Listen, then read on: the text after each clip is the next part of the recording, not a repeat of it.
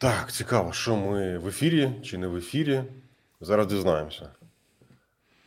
Фейсбук пішов. Ще в коментарях ніхто не матюкається, значить не в ефірі.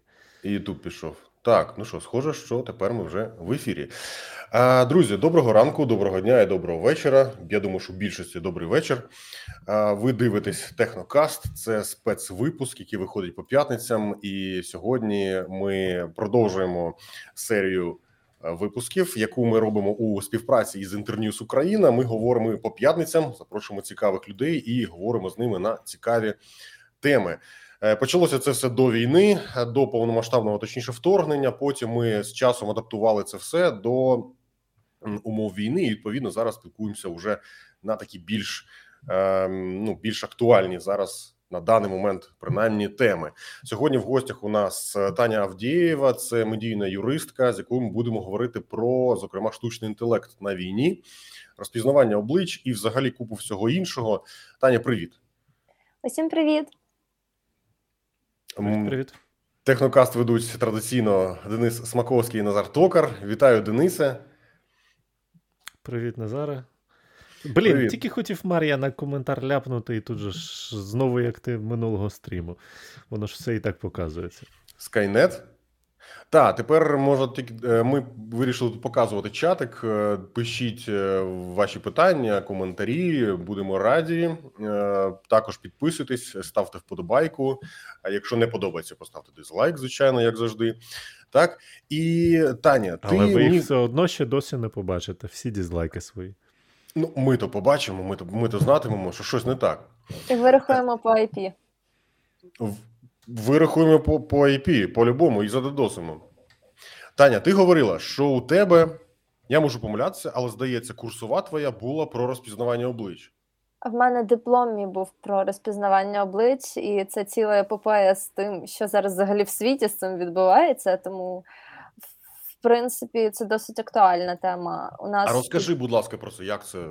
Ну про, про, про які ти аспекти писала? Це ж величезна тема, там вже можна взагалі ногу зламати. Е, насправді я е, досліджувала окремо камери з функцією розпізнавання облич.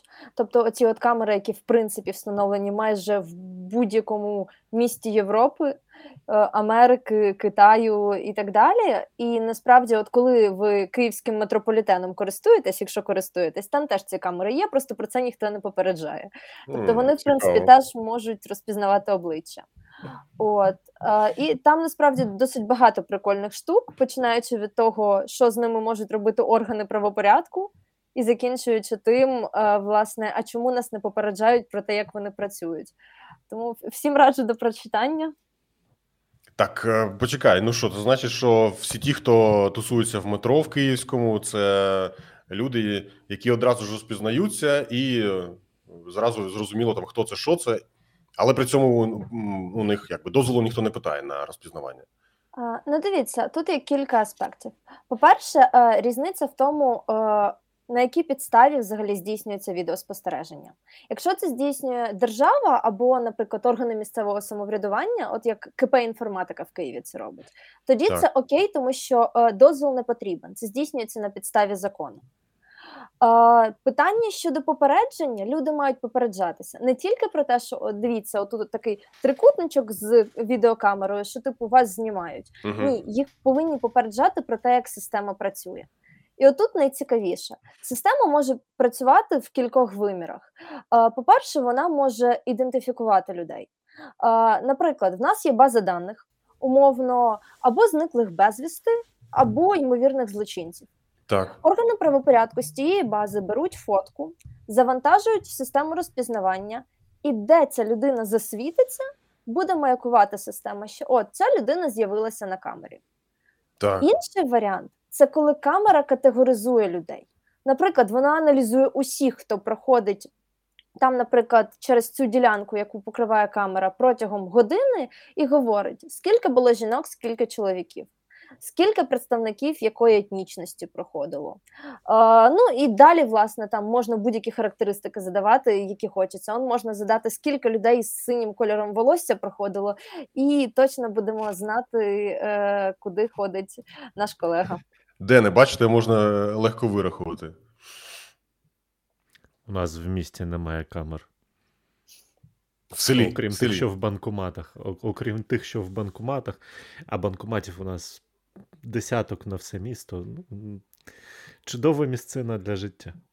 Таня, розкажи, будь ласка, таку штуку. Ем, ось є розпізнавання, так? Воно воно працює більш-менш там успішно, і воно ну, покликано принаймні допомагати е, поліції знаходити злочинця, та зокрема. А як зараз на війні? Як це було адаптовано, як це зараз використовується, ну, зокрема Україною, і наскільки це, ну скажімо так, ем, легально, нелегально, наскільки це правильно і безпечно? Ну, дивіться, якщо умовно будуть використовувати ті самі камери, які зараз встановлені в місті, то тут легше трошки з легальністю, тому що в принципі є регламенти, положення органів місцевого самоврядування і так далі. Так. А от те, що зараз відбувається, власне, з системою Clearview AI, ось це вже цікавіше питання. Тому що нещодавно Міністерство цифрової трансформації воно встановило співпрацю з цією системою для того, щоб розпізнавати окупантів. Е, здавалося б, все класно. Вже, от, до речі, були е, кілька е, колонок в новинах про те, що дуже успішно розпізнавали окупантів, як вбитих, так і просто осіб на блокпостах, тобто диверсантів і так далі, пробували по цій системі. Але отут от камінь спотикання якраз і знаходиться, тому що оця система Clearview AI вона бере всю інформацію з відкритих джерел в інтернеті. Причому Так. вона бере інформацію з Твіттеру, з Фейсбуку, з ВКонтакті і так далі. І ось тут, на противагу тому, що я казала раніше, що якщо в нас камери розпізнавання облич, е, це е, на підставі закону обробка здійснюється даних, то коли в нас якась третя компанія, приватна компанія, збирає дані з соціальних мереж, то тут вже має бути згода особи. І згоди такої особи немає. Тому, в принципі, е, це може бути порушенням прав людини. Коли в нас збирається, наприклад, з ВКонтакті інформація про окупантів, і потім ми проганяємо їх по базі. Але І ж ось- іде війна. Хіба це не є підставою для того, щоб ну, не питати дозволу окупантів, щоб їх ідентифікувати? Це насправді е, досить класна підстава для обмеження прав людини, але питання в чому?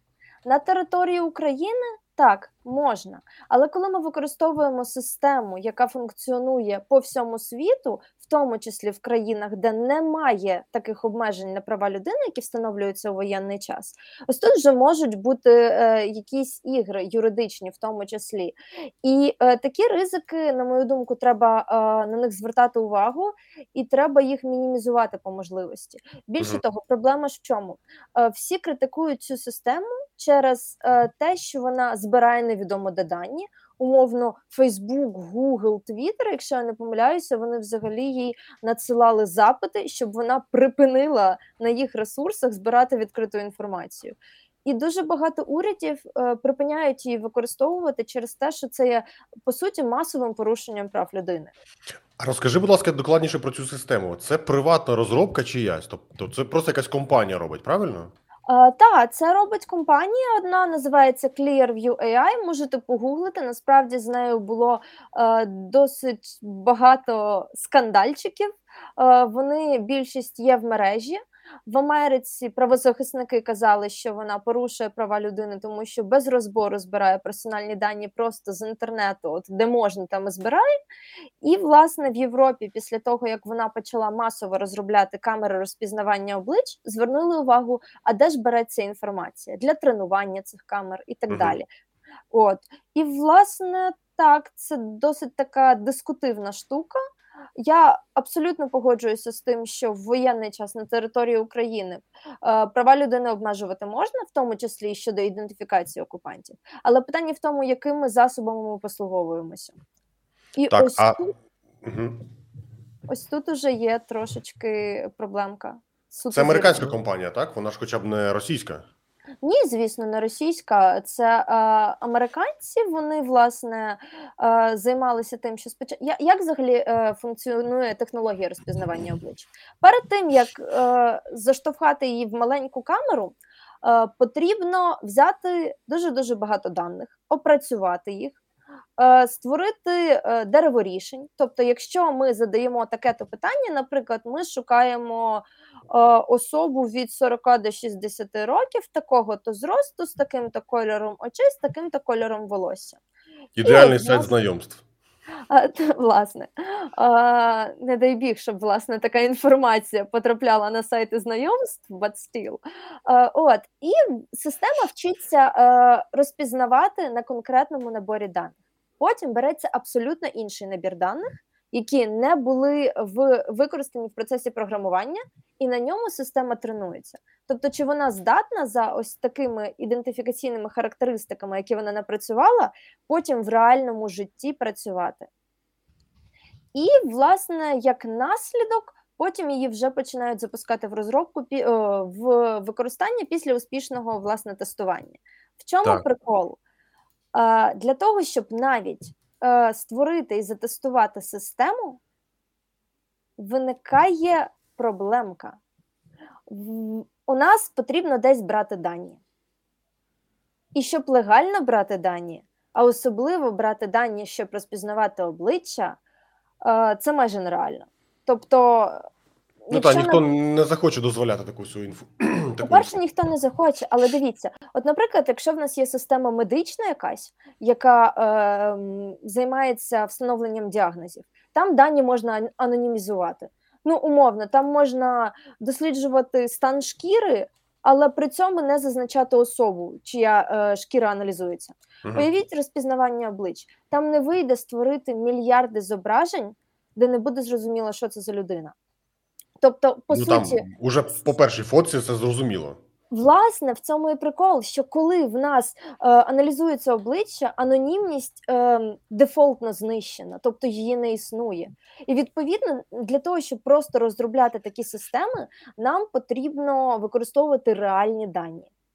І Мгм. на цьому вся приватність закінчується, власне кажучи. Ну, Якщо так, даних починається і закінчується. Якщо даних буде недостатньо, система буде працювати неефективно. Ну, умовно, ми не можемо отримати згоду 100 тисяч осіб на те, щоб вони надали дані, навіть 100 тисяч осіб, хоча насправді інформації потрібно набагато більше. Ну Мгм. тому що щонайменше кожної особи нам потрібно фаз, профіль, анфас, нахил голови, хороше освітлення, погане освітлення, туман. От там було питання про маски. Насправді так, китайські технології вже дозволяють розпізнавати обличчя у масках. От ми до О. Китаю зараз якраз підійдемо. Там не почати край е, взагалі розмов. Ну от і як же тут бути, наприклад, от е, теж гарний коментар, а, типу різноманітних додатків FaceApp, а, різноманітних всякого іншого. А зараз ж теж купа оцих от змінених аватарок, перемальованих, таких патріотичних в прапорах України, в додатку, який власник якого є російська компанія і так далі. Да? Ну, власне, да. От е, тільки хотіла сказати про те, що цим додатком абсолютно не рекомендую користуватися, чисто тому, що во- воно розроблено росіянами. Щодо фейсепів різних і взагалі так званого створення цифрових аватарів. е, Тут інша ситуація. Тут ми погоджуємося. Коли ми встановлюємо такий додаток, ми розуміємо, на що ми йдемо. Ну тобто, щоб нам створили цю прикольну мордашку, ми маємо завантажити туди свою фотку, або цю фотку власне в режимі реального часу зробити. Якщо ж з нашими зображеннями роблять якісь маніпуляції, але при цьому ми цього е, не дозволяли. Ну, наприклад, зайдуть на мою сторінку в Фейсбуці, візьмуть фотки там десятирічної давності і будуть щось з ними робити. Це відбувається явно без моєї згоди. І прикол в чому? Незважаючи на те, що зображення перебувають власне у вільному доступі, це не означає, що людина дала згоду на конкретний порядок їх обробки. Наприклад, якщо моя фотка на заставці в Фейсбуці видна всім, це не означає, що її можна використовувати для розробки різних додатків. І в цьому різниця. Доступне зображення, так, ви його можете побачити. Але чи можна його використовувати для конкретних цілей, це вже інше питання. Тому, коли ваші фотки з Фейсбуку використовують для того, щоб проілюструвати якусь статтю в медіа, знайте, що це не окей, тому що у вас завжди мають питати дозвіл на використання таких біометричних даних. Таня, ти ж ем, як юрист, ти розумієш, та, що законно незаконно це грає роль в тому випадку, та, якщо той, хто використовує якийсь матеріал, він е, взагалі париться питаннями і законності. А тут ми підходимо, підходимо до КНР, та там, де в принципі поняття там законності, незаконності, воно доволі відносне. І ось я робив відео про те, як працює великий китайський фарвол, там, де у них, е, по-перше, камери е, розпізнавання обличчя. Вони планували е, до карантину встановити в, в загалом по країні 500 мільйонів камер, півмільярда камер. Це тобто виходить, що одна камера на 4 людини. Та і ці камери вміють розпізнавати обличчя. Ось як там питали в масках. В масках то вже не проблема. В масках е, можна в масках, можна за ходою. Людина йде ззаду, її можна зняти, і е, по тому, як згинаються у неї є суглоби е, в руках, в ногах, по тому вже можна знайти. По фотографіям, яким більше 10 років, можна знайти, можна ідентифікувати людей у тумані, у диму. В смогу, в великих скуп, скупченнях людей. Я пам'ятаю, що там, де є деякі, поки що вони не масові і дуже дорогі, але камери, які можуть працювати на відстані там у кілька, ну практично 10 кілометрів. Уяв, уявіть собі просто масштаб цього, що там відбувається. До речі, розробка там одна з них взагалі Сіменса, чи, чи Філіпса, чи Сіменса, когось із них. І я так пам'ятаю, що там е, навіть ми десь були за замішані в цьому. Ти не пам'ятаєш, хто там що розробив з українців? Власне, оцей прикол з розпізнаванням осіб за ходою, це якраз таки е, зробили українці. Вони розробили систему, в яку можна не вганяти обличчя. Вони її назвали, здається, якщо я не помиляюсь, Traces AI.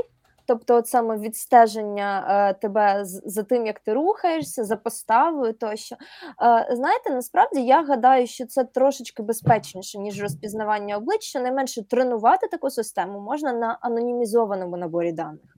Ну, умовно, тут вже е, можна сказати, ми затираємо твоє обличчя, не буде зрозуміло, е, звідки береться ця інформація, від якої конкретно людини. Угу. А от буде просто набір характеристик. Тобто людина, яка підстрибує при ході або хитається зі сторони в сторону і так далі. Це трошечки безпечніше, ніж власне е, просто розпізнавання облич. Але да, з Китаєм насправді це, е, як то кажуть, повний треш, тому що там це використовується абсолютно неконтрольовано і навіть немає куди поскаржитися. Причому ці Кажи, кажи, технології. Е, При цьому ці технології, отже ж, приколи з масками і так далі, вони насправді були спричинені пандемією. Тому що раніше, коли в них виходили на демонстрації, в них люди намагалися якраз використовувати маски або шарфи, балаклави, щось, щоб закрити обличчя і тебе не могли ідентифікувати.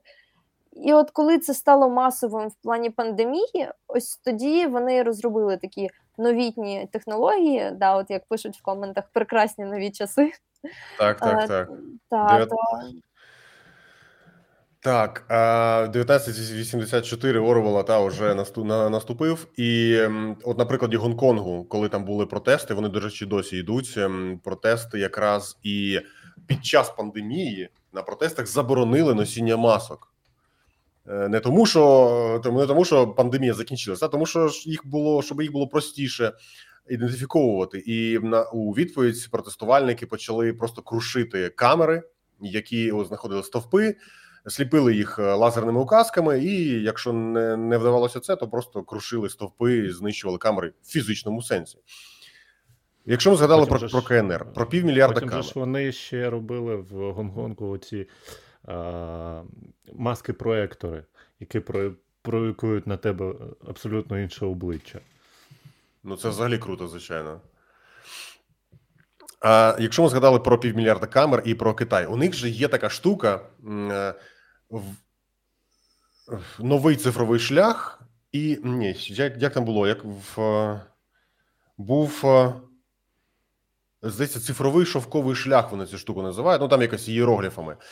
Це система, яка у собі. Ти знаєш про цю штуку? Можеш розказати, щоб не, не я своїми словами розказував? Е, якщо ти говориш про систему соціальної безпеки, там де китайці Так, так, так, це вона. О, от прикол в чому? Та, там перекладів, здається, я бачила штук 5, і всі вони різні, тому я розумію, чому ти зараз запнувся на цьому. От е, зміст цієї системи полягає в тому, що е, в неї заганяють абсолютно всіх китайців і роблять їм рейтинг соціальної безпеки. Якщо в тебе рейтинг даунгрейдиться, ти не можеш виїжджати за кордон, не отримуєш соціальні пільги і так далі. Приколи були в чому? Е, В цей рейтинг враховуються абсолютно всі твої публічні і приватні вчинки, в тому числі, якщо ти в публічних вбиральнях береш більше туалетного паперу, ніж потрібно, тобі йде мінус в карму. Боже, Тому от, власне, там аж настільки все погано. І е, туди е, якраз заганяється інформація про те, чи брала людина участь в протестах, чи вона достатньо соціально активна, чи вона підтримує комуністичну партію, чи вона власне е, виконує роботу, чи вона не йде з роботи раніше, там буквально на кілька хвилин навіть. Е, і ось вся вся вся ця інформація вона збирається і потім робиться рейтинг соціальної безпеки. І е, туди ще вганяються власне ці плюшки за так зване хороше ем, громадянське становище, за те, що ти гарно поводишся і так далі. От тому це досить небезпечно, і насправді, от е, мене ще найбільше турбує тут. Е, це якраз таки цифровий концтабір суто, тому що у нас е, в Китаї проблема з дискримінацією уйгурів. Це е, етнічна меншина, яку власне постійно закривають е, по е, е, в'язницях, які постійно переслідують. Так, тобто в них по суті саме на релігійному ґрунті переслідування відбувається, але за рахунок того, що мусульманська релігія сама по собі вона зовнішній прояв має дуже сильний, наприклад, там жінки можуть закривати обличчя, тощо, тощо, тощо, то це дуже помітно. І от камери розпізнають уйгурів, і внаслідок цього їх дискримінують, тому що коли особу ідентифікують камери, то власне потім е, поліція, інші органи правопорядку, аналоги нашим там СБУ і так далі, вони цих людей затримують. І е, зараз про це трублять по всіх усюдах, тому що насправді ніхто не може цьому перешкодити. І в чому проблема? Е, Технологію розпізнавання облич її можна заточити під те, щоб е, когось переслідувати. Е, Свідомо чи несвідомо? В Китаї це роблять свідомо. Наприклад, там реально загнали чітко критерії, як виглядають уйгури, і погнали. Е, Несвідомо це коли від зворотнього. Коли інформації недостатньо про якісь меншини, наприклад, е, американці дуже часто жаліються, там ціле дослідження на цю тему було, що недостатньо інформації про жінок і недостатньо інформації про так званих людей кольору, тобто всіх, крім білих, якщо Мгм. вже так зовсім грубо говорити. Е, І вони кажуть, що у випадку ідентифікації світлошкірих е, чіткість результату буде близько 95%. Якщо це, наприклад, буде темношкіра жінка, то чіткість буде падати до 84%. І ось тут ми можемо уявити, якась жінка е, стоїть е, у поліції на обліку, якась темношкіра жінка, е, як ймовірна злочинниця. Е, Система починає масово розпізнавати обличчя в метрополітені, щоб знайти цю особу. Чіткість результату 84%. Якщо зі 100 людей система е, неправильно ідентифікує 16. Уявіть, скільки буде з 10 тисяч або зі 100 тисяч. І наскільки це буде створювати проблеми особам, яких неправильно ідентифікували. Тому що суто теоретично їх можуть викликати у відділок і сказати: Хей, ви були розпізнані як ймовірний злочинець. Давайте ми з вами про це поговоримо. А тепер доведіть, що ви не Буквально- злочинець. Да, буквально ж про це коли минулого року був кейс, е, що хлопець два роки просидів у е, в'язниці, коли е, десь камери ідентифікували, що поряд з ним був звук пострілу. Да? Так, Е, так, так, було таке. Це та історія, коли в Штатах є система е, розставлених по всій країні мікрофонів, та які е, слідкують за пострілами. І штучний інтелект потім їх обробляє всі ті звуки, які отримуються з мікрофонів, і е, потім аналізує їх, чи є це пострілом, чи немає. І якщо це постріл в тій в тій місцині, де пострілу бути не повинно, то тоді туди надсилається там поліцейський якийсь снаряд. І таким чином було ідентифіковано постріл, який скоріш за все був пострілом. Просто за це про це якось забули сказати. Та і е, в цьому місці було вбито людину, і посадили чоловіка, який цього хлопця, якого вбили, підвозив машиною. Хоча це був його сусід, і знав його батьків дуже добре, і жодних ніколи не було а, конфліктів. І він просидів два роки, і потім його і потім переглянули справу. Виявилося, що все-таки там могли бути інші варіанти. Я от зараз згадую фільм Особлива думка. Да. Власне, да, це ж проблема. І так само воно діє і- і з е, розпізнаванням облич. Тобто, коли когось шукають, особа могла бути ймовірно в радіусі дії там камери і так далі. Е, її розпізнають і до побачення. Е, і насправді, от я просто уявляю, в нас же в цьому е, в Україні проблема з дискримінацією ромів. Уявімо, що буде, якщо е, у нас власне почнуть масово використовувати цю систему для пошуку злочинців, наприклад, внесуть зміни в процесуальні кодекси, і це стане допустимим доказом в суді. І що тоді почнеться, коли, наприклад, будуть когось там підозрювати у вчиненні правопорушення, і наскільки буде багато помилок? Тому да, це трошечки така серйозна тема, і це досить небезпечна штука. Е, так, це звичайно жесть, і е, хочу також згадати: пам'ятаєш е, компанію, яка розробляла колись Viber? Е, це рос- російський засновник. Якось от я забув, як його звуть, Олексій. Е, він в Мінську давно вже працює. Він тоді ще розробляв шматок Viber. Тепер у нього компанія, дай Бог пам'яті Infosys чи щось таке, яка також. е, чи щось таке, здається. Synesis, точно, Synesis, яка ну за дуже дивним збігом продовжує працювати в тому ж офісі, де працює Viber, але вони якби типу ніяк не пов'язані. Окей. І вона зараз розробляє для КДБ. е, А як хто не знає, то в Білорусі досі є КДБ е, систему розпізнавання облич з камер, які розташовані в містах. Ти можеш, будь ласка, розказати, як це все взагалі у них працює? А, да, насправді це досить е, прикольна штука. Ну як відносно прикольна. А, наскільки ця ситуація склалася наразі? А, Загалом ця компанія вона дійсно колись розробляла Viber, і ще тоді було дуже дуже багато питань про е, безпеку цієї системи, про те, е, чи Viber не зливає дані кудись за кордон і так далі. А зараз виявляється, що вони е, створюють е, технології розпізнавання облич. Е, Зараз навіть скажу, як вони називались: Кіпот, здається, чи щось подібне. Е, Щось загал- так, так, так, ага. Загалом ці технології використовуються, щоб розпізнавати протестувальників, і е, вони там так само, як і китайські, сюрприз, сюрприз, чомусь авторитарні держави завжди діють однаково. Е, можуть розпізнавати людей в масках. Вони, до речі, от що саме цікаве, заточені е, на те, щоб е, розпізнавати осіб з червоно-білим е, прапором. Ну тобто, ось те, що в них Мгм. власне протестувальники використовують, е, в них і власне воно вкинуте в систему. Умовно, якщо в тебе біло-червоно-білий прапор. Так. Наприклад, в тебе на рюкзаку умовно маленький прапорець, система на це маякує. Тобто твоє е, обличчя вже буде потім аналізуватися. Перше, на що вона тригернеться, це буде власне ось цей маячок, червоно-білий прапорець. Або ще якась така символіка, власне, яка притаманна саме для протестних рухів. От і вони наразі продовжують е, розробляти такі технології. В чому прикол? Компанія Е, вона е, зараз е, ця справа перебуває на розгляді в чи в Єврокомісії, чи зараз е, заявка до суду справедливості ЄС надійшла щодо того, що вона порушує права людини. Саме Мгм. через те, що вони, по-перше, розробляють технології розпізнавання облич як такі, і невідомо, які в них технічні характеристики. І по-друге, через те, що вони використовуються авторитарними урядами для того, щоб переслідувати людей. Тому, в принципі, ця компанія, я думаю, навряд чи буде заходити на українські ринки чи щось подібне. Хоча, до речі, з цікавого, в Україні ж е, використовуються китайські технології. В Києві камери Hikvision стоять.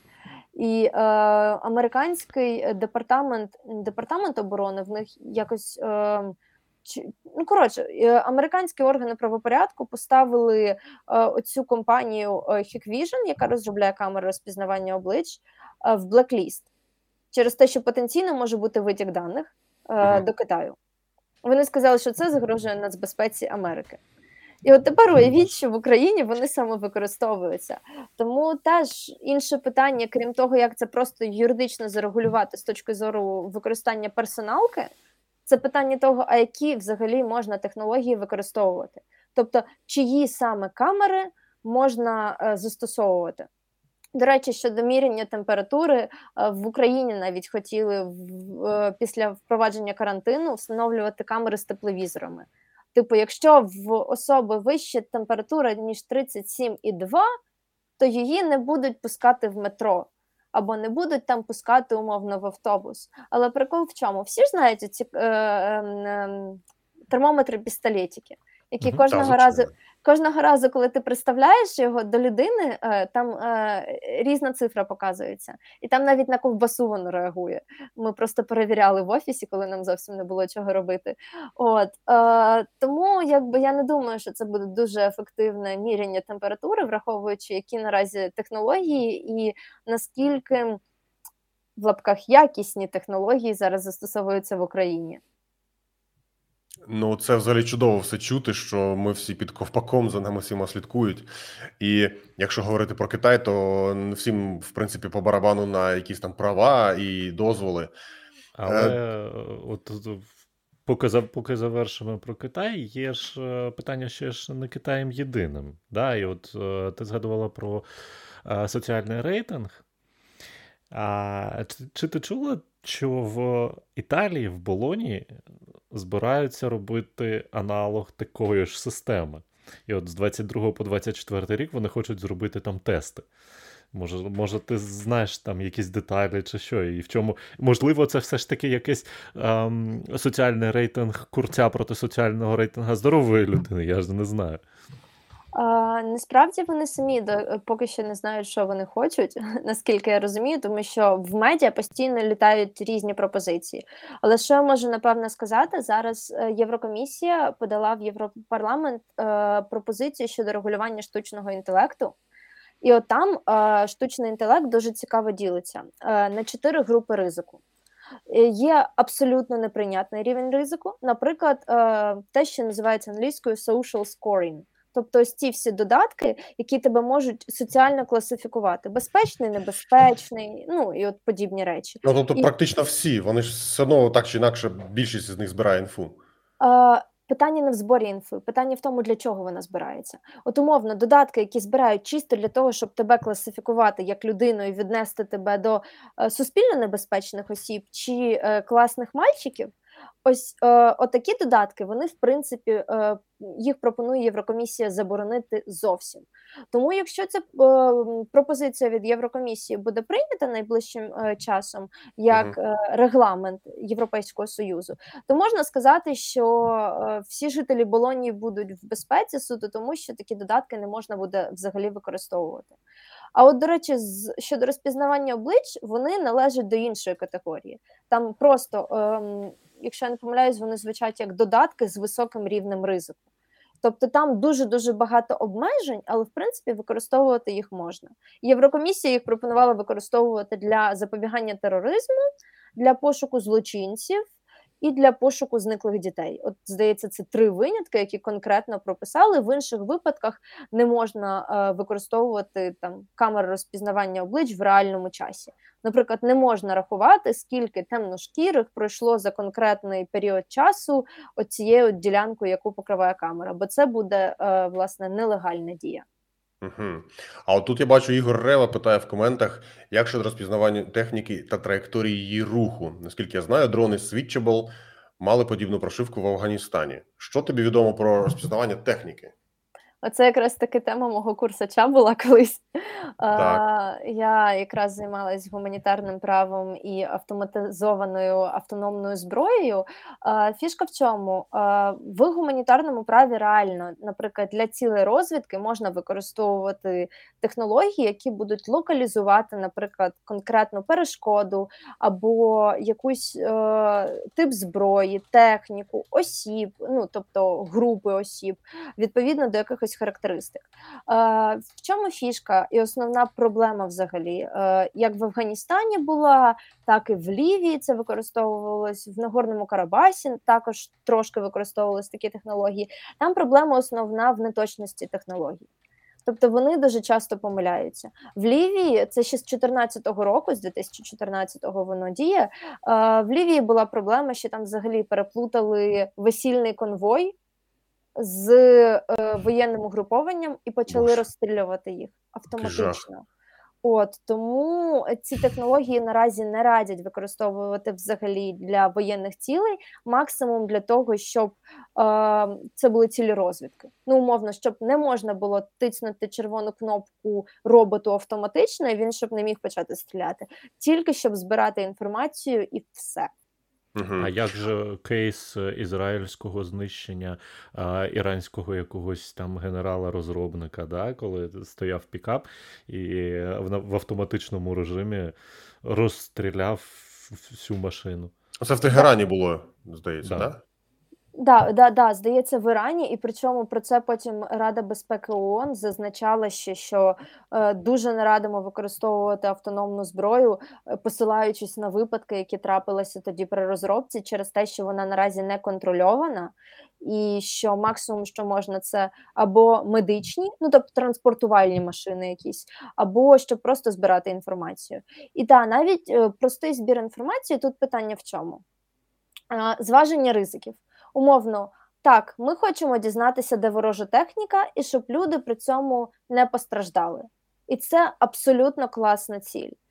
Але якщо ми, наприклад, помилимося і неправильно розпізнаємо диверсійні групи або техніку, наскільки це буде для нас харм? Тобто, наскільки це буде небезпечно, наскільки це дозволить їм просунутись далі і так далі, і тому подібне. Тобто, тут от треба ще балансувати, а що буде у разі помилки. Тому. Ну і як я розумію, зі штучними інтелектами воно завжди е, знову ж таки проблема. Хто буде відповідальний за якийсь наслідок е, якоїсь е, дії, яку або бездіяльності, яку спричинить там той же штучний інтелект? Це ж так само ж досі проблема з випуском навіть автомобілів зі штучним інтелектом на дороги, тому що питання етики, питання Хто буде відповідати, якщо цей штучний інтелект спричинить аварію або зіб'є людину? Його теж нема. Е, Насправді реально відповіді немає. Чому? Е, Тому що, по-перше, питання в тому, а на якому етапі виникла помилка. Умовно, в нас може помилка під час, е, причому у нас можуть бути різні компанії, які розробляють, інша компанія тестує, третя компанія встановлює, четверта компанія замовник, а п'ята компанія здійснює нагляд над системою. Да, Тобто- і, і це все, і це все Боїнг з його Максами, які літали, поки е, якийсь розробник з Індії не написав кривий код для роботи його двигуна. Абсолютно. І тобто проблема в чому? По-перше, з'ясувати, на якому етапі виникла помилка. Якщо це машина, яка потім розіб'ється в хлам, і ми навіть не зможемо витягнути е, жодних даних з нього, тобто це буде просто box феномен, коли ми не можемо навіть дізнатися, а що сталося, тому що алгоритм повністю стерся, наприклад, або е, повністю засекречений. Це перше. Е, Друге, е, наскільки ефективно здійснюється нагляд, і чи повинен здійснюватись нагляд щохвилини? Якщо нагляд здійснюється щохвилини, чи є сенс тоді застосовувати штучний інтелект? З машинами, до речі, ще цікавіше. Уявіть ситуацію, коли автопілот їде, і на дорозі з'являється перешкода не з провини водія. У, у власне у цього автопілота е, є дві опції. Або там, наприклад, збити там дитину, що вибігла на дорогу, чи будь-кого іншого, але при цьому врізатись у відбійник, потенційно нашкодивши водію, або захистити водія. Ну, тобто, в нас буде баланс, а чи є життя тоді, власне, дорожче? Це виходить, що такий. Е, ем, е, ну, як- Екзистенційне питання досить. Так, так. А до речі, а тут питають, питають е, інцидент з бджолами в Херсонській області. Ви що знаєте про це? Я думаю, що це з мемчиків приколи про е, ці, про те, що в нас Про чорне дзеркало? та та та та та та та е, щось такого плану. Бо я насправді не чула. Там Денис питав раніше DuckDuckGo про е, щодо DuckDuckGo і Google щодо пошуковиків. Я зараз трошечки від, відповім. Так, була інформація, що DuckDuckGo чітко співпрацював з Яндексом, отримуючи від них результати пошуку, видаючи їх для кириличних запитів. Потім була інфа про те, що вони відмовилися від цього. Але ось е, місяць тому я цим питанням знову цікавився. Я шукав цю новину. По перше, я їх вже не знайшов. Те, що вони відмовилися, це перше. Друге було порівняно. Ми це ми в Твіттері про це писали з е, там одним колегою. Е, Зрівняли, порівняли результати пошуку для е, фото Буч за запитом Буча. Так, було порівняно DuckDuckGo, Яндекс і Google, і Brave, до речі. Так от, в Яндексі і в DuckDuckGo от на диво були практично однакові результати. І ні там, ні там не було нічого поганого, нічого страшного, тобто жодних результатів е, дій військових військ- е, росіян там не було. Там були просто якби фотографії до, до війни. Ем, ну, це наводить на думку, що вони все-таки продовжують співпрацювати і е, просто про це забувають сказати. Я тоді перевірив також е, Brave. У Brave є тепер є такий е, браузер Brave, і у них тепер є власний пошук. Вони зробили повністю незалежний пошук. Е, Я його затестив.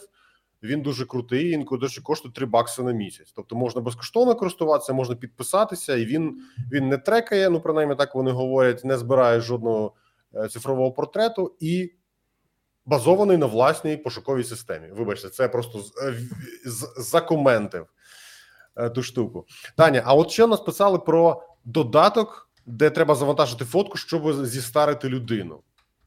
Це ж так само, це ж просто збір інфи, побудова цифрового портрету. Та, тобто, це так, так само збір, незаконний збір інфи.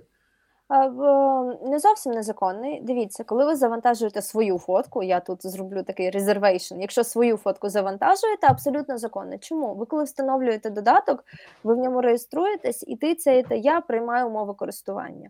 Грубо кажучи, е, ви погоджуєтеся на те, що роблять з вашими персональними даними. Ніхто ж не ви- читає ніколи ті умови. Ну, це вже інше питання. Е, Я тут можу як юрист сказати, якщо ви тиснули галочку, це, це, це вже згода.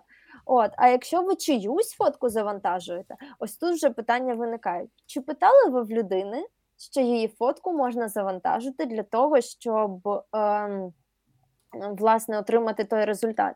Е, українці, до речі, е, розробили прикольний додаток, називається Reface.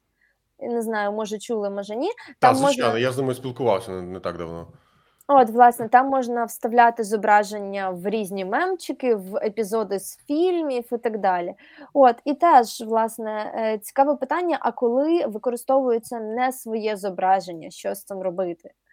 Тобто, якщо е, особи використовують своє обличчя, в них там досить класний захист по коду, класний захист по авторських правах, класний захист проти діпфейків, бо вони ставлять е, там ну, аналог вотермарку для того, щоб потім можна було, е, пробивши код власне цього зображення, відтрекати, чи це діпфейк, чи це реальне зображення. Угу. тобто, І також щоб- вони запускають штучний інтелект для того, щоб виявити, чиє фото є чиє, проаналізувати його. Так, але по факту е, тут, якщо будуть використовувати цю систему з не зовсім правомірними цілями, наприклад, політичні підробки якісь робити, да, от виступів і так далі, то можна буде перевірити це, і це насправді дуже круто.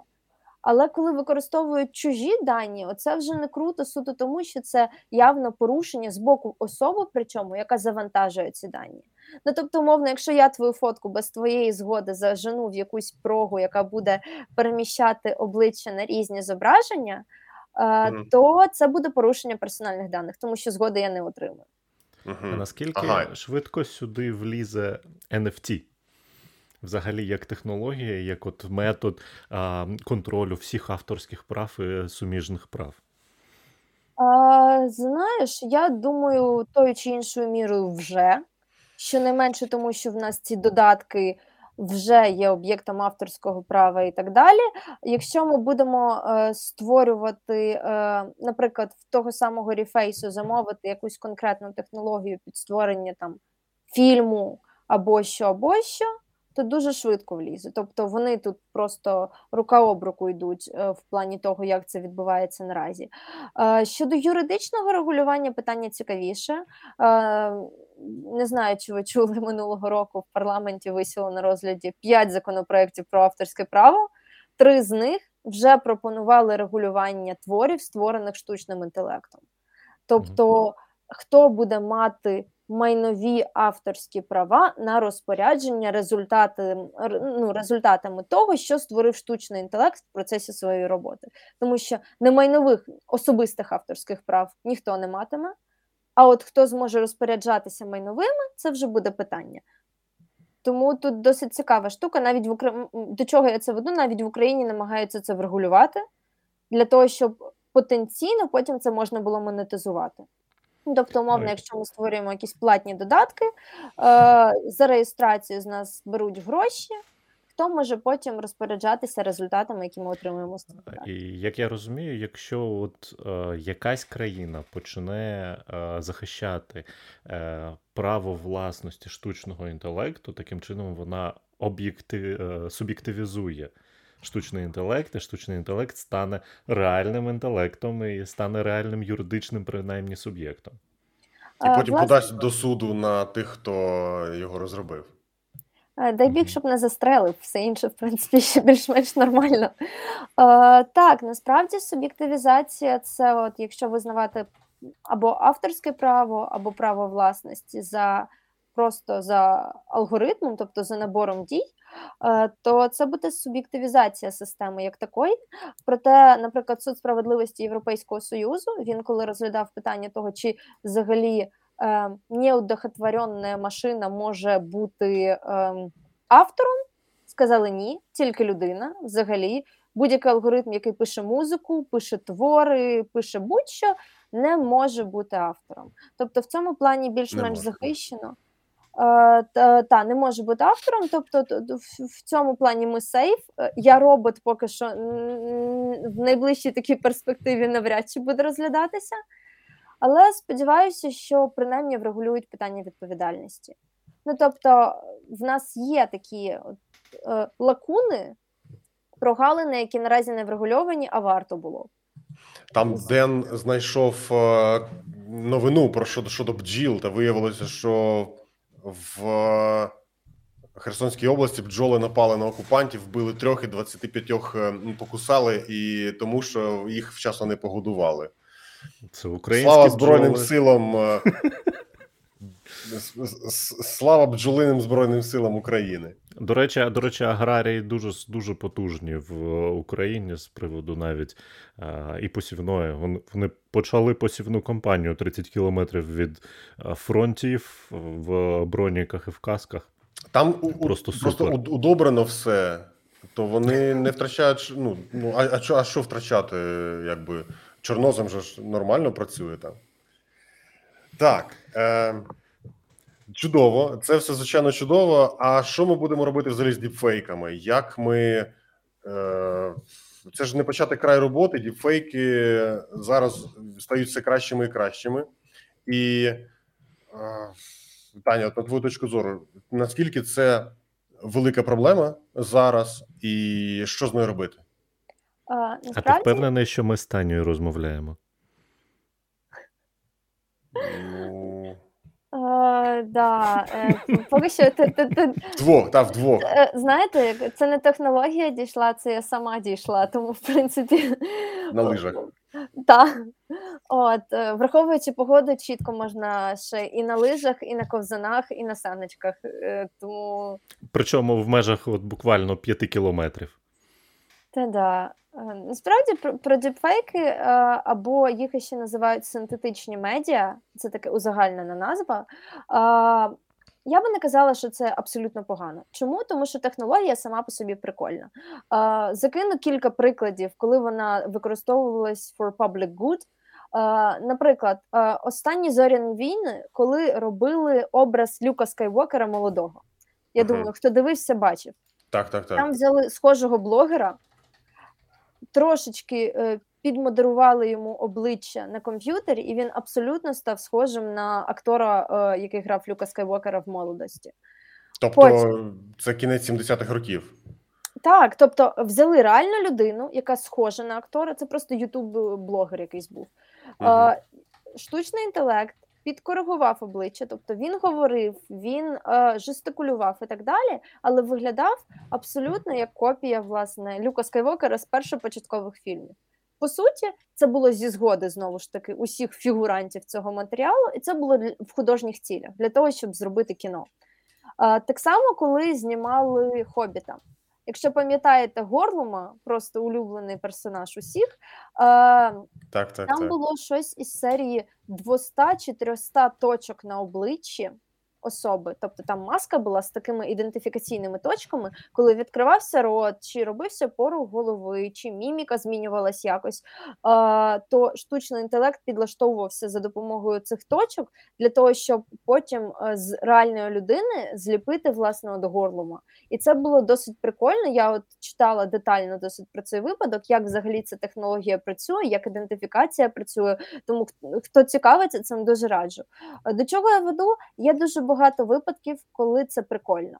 Так само оживляти старі картини, оживляли Монолізу, оживили Сальвадора Долі в музеї в Флориді в Сполучених Штатах. Тобто, це можна використовувати реально для дуже хороших цілей.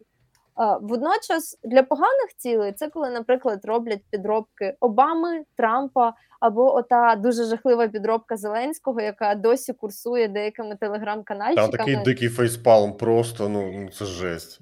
Е, да, власне, ну це, це приблизно е, все, чого можна було очікувати від е, російських інформаційних військ, але тим не менш е, маємо те, що маємо. Але більшого їм і не треба. Вони вірять у цьому. Е, ну, я, я думаю, що росіяни це єдині, хто вірять в такий діпфейк, тому що це було реально дуже галімо, але сам факт, що це використовується в політичних цілях. Ти бачила, як живе Бурятія? Вони вилізли з гівна, їм показали щось. Вони такі: ну а а як, як може бути по-іншому? Про це ж по телевізору показали. Ну все. Ну, власне, Ну, да. да. Це, це досить сумна історія, але е, слава Богу, українці на це не купилися. За кілька днів до того, як цей діпфейк почав циркулювати, там усіх попереджали, типу, е, обережно можуть циркулювати діпфейки, не ведіться. Коли він вийшов, нарешті всі зрозуміли, господи, якби я повівся, я би був просто ідіотом. Ну, в, принципі, те, як це все в нас відбувається. Але так, потрібно насправді бути дуже обережним з тим, що ми споживаємо, тому що іноді діпфейки бувають якісними. От умовно, якби вони От, скачали прогу українських розробників FreeFace і тоді спробували зробити діпфейк, тоді потенційно воно могло би бути якісним. Е, і проблема тут в чому полягає? Е, треба фільтрувати нормальну інформацію. Уникнути цьому абсолютно неможливо. Чому? Тому що можна робити це за допомогою публічних застосунків із серії Ріфейсу і подібних, власне, е, їх досить багато наразі існує. А можна розробити свою прогу, яка, в принципі, теж буде, ем, ну, умовно, в Даркнеті можна знайти майже будь-яку програму такого ж аналогічного характеру, яка не є публічною, а використовується от саме для таких інформаційних провокацій, за яку платять дуже великі гроші, е, коли, наприклад, деперсоналізують Барака Обаму, Трампа, Макрона і подібних осіб е, для того, щоб е, перед виборами якусь хвилю підійняти чи щось подібне. І тут навряд чи можливо верифікувати абсолютно все. Ну, в плані того, що ми явно не Відрізнити зможемо... правду від неправди, ти маєш на увазі. А, я маю на увазі технічно перевірити, чи це діпфейк, чи ні. Так, ну, так, пере- так. пересічному користувачу навряд чи можливо. Тобто ми з вами от сидимо, от я, наприклад, юрист. Я розумію, як це працює технічно, але перевірити код відео якогось я не можу. Тобто я можу тільки поверховий ресерчик в Гуглі зробити Мгм. забити там, наприклад, інтерв'ю з кимось, така-то дата.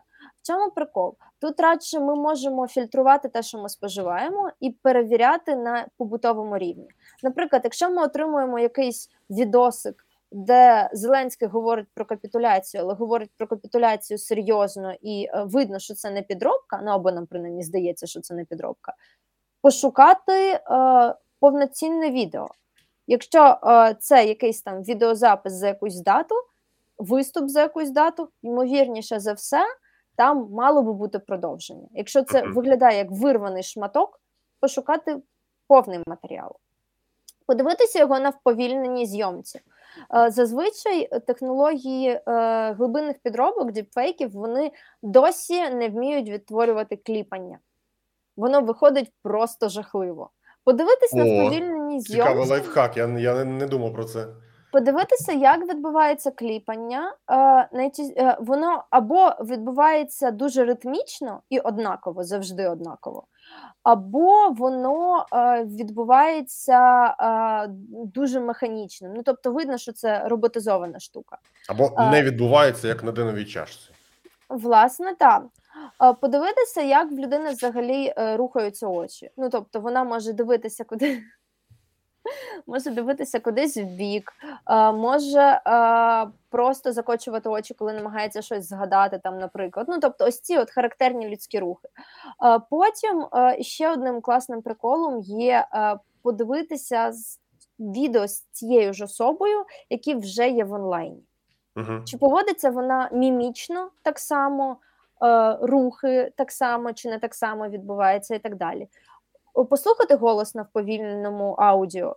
Тобто, чи, чи не видається воно дивним, як начітка, Е, чи це видно, що це начитує робот? На, насправді, вповільнена е, перемотка, воно майже на все дає відповіді. От чудово радять. Знайдіть е, просто попередні інтерв'ю на Ютубі Степана Бандери і порівняйте з тим, що він зараз говорить. І... Да, він в прямому ефірі трансляцію робив, да. Та, от там, я не знаю, він може десь виступати, от просто послухайте, де він там зараз на якийсь подкаст прийшов і от говорить.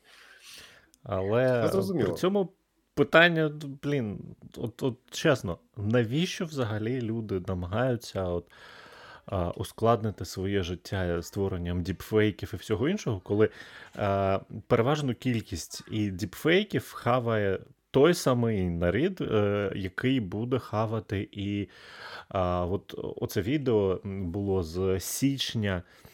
А, у Відені була якась акція про, про захист клімату, про кліматичні. Там валялися на землі активісти, які з себе зображали трупів і прикривалися, прикривалися ці- цією клійонкою. е, Від, і там був вітер, там оцей от е, спікер розповідає про цю акцію віденську і так далі. І я це відео вже зустрічав, ну, напевно, разів 5 чи 7 а, обрізане, так, щоб неможливо було спробувати хоч якось ідентифікувати там спікера, хто це говорить, там наліплені різні е, ліпучки, там а, трішки воно спаскуджене, типу, заснімалося на телефон з екрану і так далі. Ну, тобто, знаєш, такі от ще заморочки поставлені. Причому це не діпфейк, це от просто. І вони розповідали, що це ж і е, українці, типу, малюють якихось там трупів і так далі. І навіщо взагалі заморочуватися з діпфейками, якщо от фактично аудиторія та сама? М, А ти знаєш, таке. Це називається чіпфейк. Тобто, коли е, не використовують якісь складні технології, а беруть оригінал, виривають його з контексту і е, перекручують повністю. Тобто, це така так звана дешева підробка, коли А, на швидку так це телеканал ЗІК, я зрозумів. Е, в чомусь і- і News One, і 112. Так, е, так, так, так. Так. і причому е, склеїти і не ділити на три, що найцікавіше. Так, і от коли можливо, використовують такі е, більш реалістичні штуки, тому що всім видається, що якщо це було в реальному житті, в це легше повірити. Коли цього нереально зробити, ну, наприклад, відоси про капітуляцію. Цього не було, ніде такого не звучало. Навіть з контексту вирвати таку фразу ніде не виходить. Тоді намагаються якось викручуватися, використовувати складніші технології. Хоча насправді мені здається, що така технологія першопочатково е, вона створювалася для цілей, скажімо так, оживлення мертвих осіб. Е, Умовних е, там Сальвадорів Далі, кінозірок різноманітних і так далі. Е, Прикольна штука є. В мене мій колега Ігор, який з вами вже говорив, якщо я не помиляюся. Він просто любитель генеалогії і всього, що, з цим пов'язане. І ось е, є така штука MyHeritage. Можете зайти, хто хоче. Е, У Там, мене там дерево на 400 людей. власне, от ти вже шариш тему. Там можна ан, На скільки відсотків ти португалець, Дене? Я, не, я тести не робив, я свою ДНК бережу. Е, от там можна Новостільна. анімувати, е, типу, фотки своїх родичів. Да, да, да, да, там Вот. є така. І власне з цього, з цього все починалося, коли родичі посміхаються, повертають голову, кивають там. А е, автор сидить і ридає. Власне, в цьому ж і прикол. Питання в чому? Наскільки це взагалі етично? Тому що в нас є якісь такі явні випадки, коли це просто треш, наприклад, там політичні підробки для того, щоб е, результат виборів спотворити. А є випадки, коли е, з одного боку це, це класно. в- тому плані, що от я, наприклад, можу анімувати фотку бабусі з 1905 року.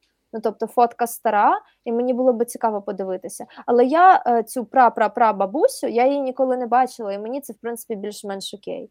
А як буде е, людям, коли це е, їхні дуже близькі родичі? Тобто та людина, яку вони реально бачили і Да. знали, як вона посміхалася. От, власне, от оце психологічно це вже тяжче. І питання тут в етичності подібних речей. В Кореї колись взагалі типу, маленьку дівчинку, яка в автокатастрофі загинула, її відтворили в віртуальному світі. І знаєте, з цими от окулярами 3D-реальності е, мамі дали з нею поговорити. І от мене це якось так зачепило в тому плані, що блін. Я не уявляю, наскільки це травматично для особи знову бачитися з загиблою дитиною. Ну, типу, це ж повний треш. Це я би насправді та. я би насправді регулювала якось такі питання в тому плані, що е, є такі речі, які можуть бути потенційно прикольними і видаватися дуже потрібними, але по факту вони більше харму приносять. І от тут теж е, таке питання, яке би варто було розглянути або на законодавчому рівні, або на якомусь рівні етичних кодексів і подібного, щоб потім не розгрібатися з тучою ем, психологічних проблем в населення. Бо коли ж навіть цей MyHeritage є, невідомо, як воно на кожну особу інди- індивідуально впливає. Е, Ну, Взагалі, я так на розумію, MyHeritage, на MyHeritage, я так розумію, можна закачати нарешті фотографію Сільвестра Сталоне і подивитися, як він буде посміхатися. Спойлер ніяк. Е, Я пам'ятаю, що діпфейки вони чим вони нічим не обмежені на даний момент. Чим крутіша техніка, на якій ти його створюєш, тим менше відмінностей у діпфейка від реального фото чи відео, якби це робила та сама людина. А про що це говорить? Про те, що якщо навіть зараз ну, там найсильніший комп не покаже абсолютно топового відосу, та який ти ніяк не відрізниш від справжнього, то пройде, я не знаю, місяць, півроку, рік, і це вже станеться. І е, жоден штучний інтелект, жодне е, ж, там зменшення швидкості в 20 разів і перевірка там все покадрово уже не покаже, наскільки там це правдиве чи неправдиве відео, тому що не буде відмінностей вже. Ну, дивіться, е, наразі фотки, наприклад, ну не відоси, а фотки можна проганяти через спеціальну гуглівську прогу, яка перевіряє, чи це фотка сфотошоплена, чи це реальна фотка. Ну тобто, чи були якісь технічні маніпуляції з зображенням, грубо кажучи. Е, ймовірніше за все, з'явиться аналогічна прога для перевірки відео. Тобто, чи були якісь маніпуляції з відео? Вона зможе набагато детальніше перевіряти, чи були якісь такі технічні штуки.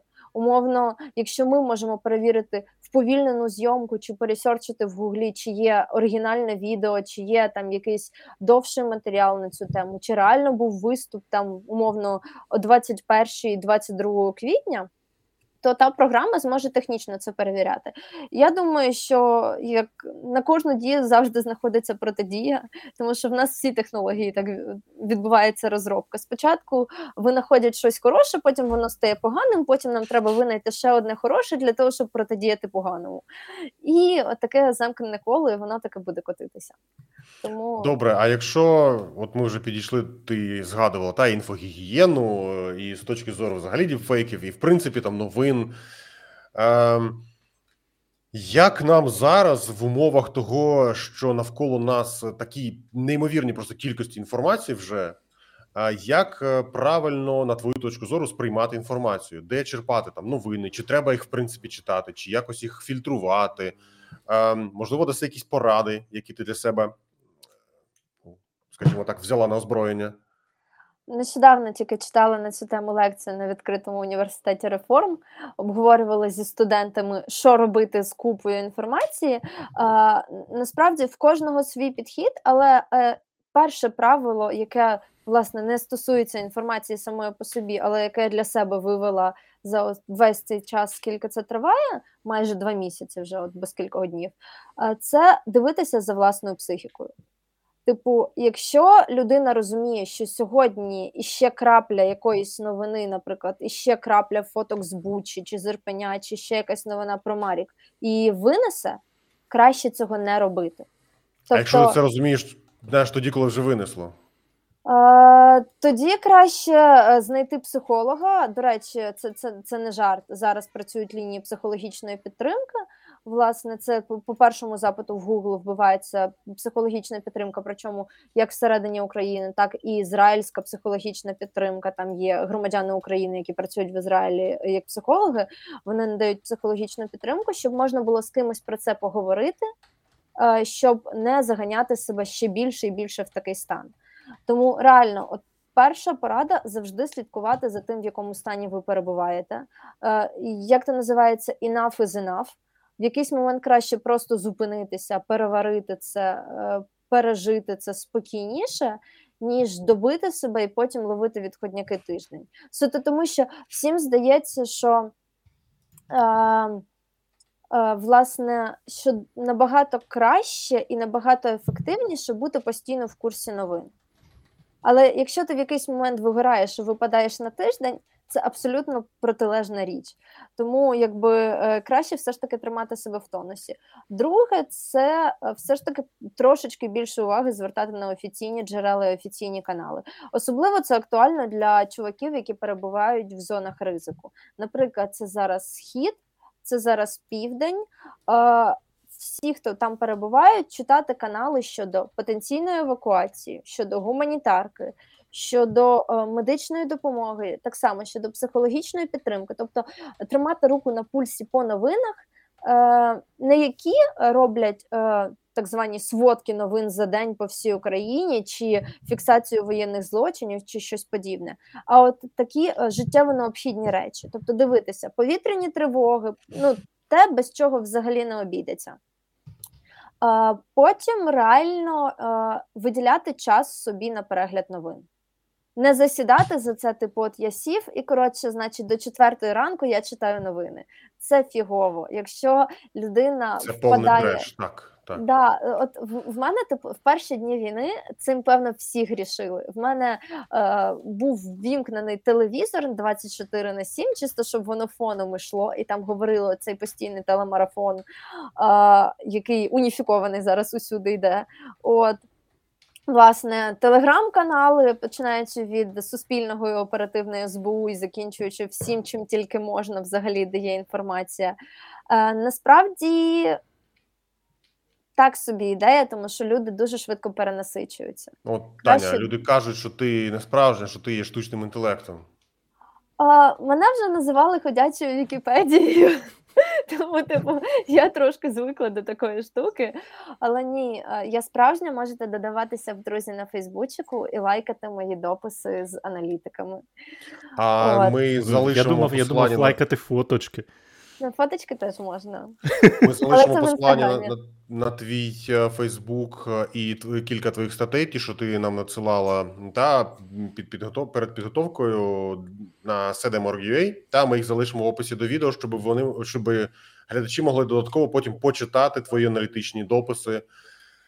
Е, ну, от про розпізнавання облич, зокрема, так що там про коментарі Цифрові аватари там з картинками, так що не дуже нудно буде читати, там дуже багато зображень. О, ну те, те що треба. Е, Так, чудово. Чудово. Там, до речі, ви ще радили використовувати придумати і е, миротворець для ЗМІ, та тобто те, що буде показувати, що добре, що не добре. Так зараз е, зараз же є детектор медіа, який слідкує за дотриманням е, журналістських стандартів, і, до речі, робиться доволі непогано, як на мене. Да, в них дуже хороші е, ресерчі були, е, власне, і щодо розгмінчення фейків, в тому числі щодо російської пропаганди. І ще в, в мирні часи е, цікавіші е, штуки ще є в незалежної медійної ради, які розглядають такі найбільш кричущі порушення в сфері медіа, комісії журналістської етики. Тому, в принципі, тут є що почитати із таких.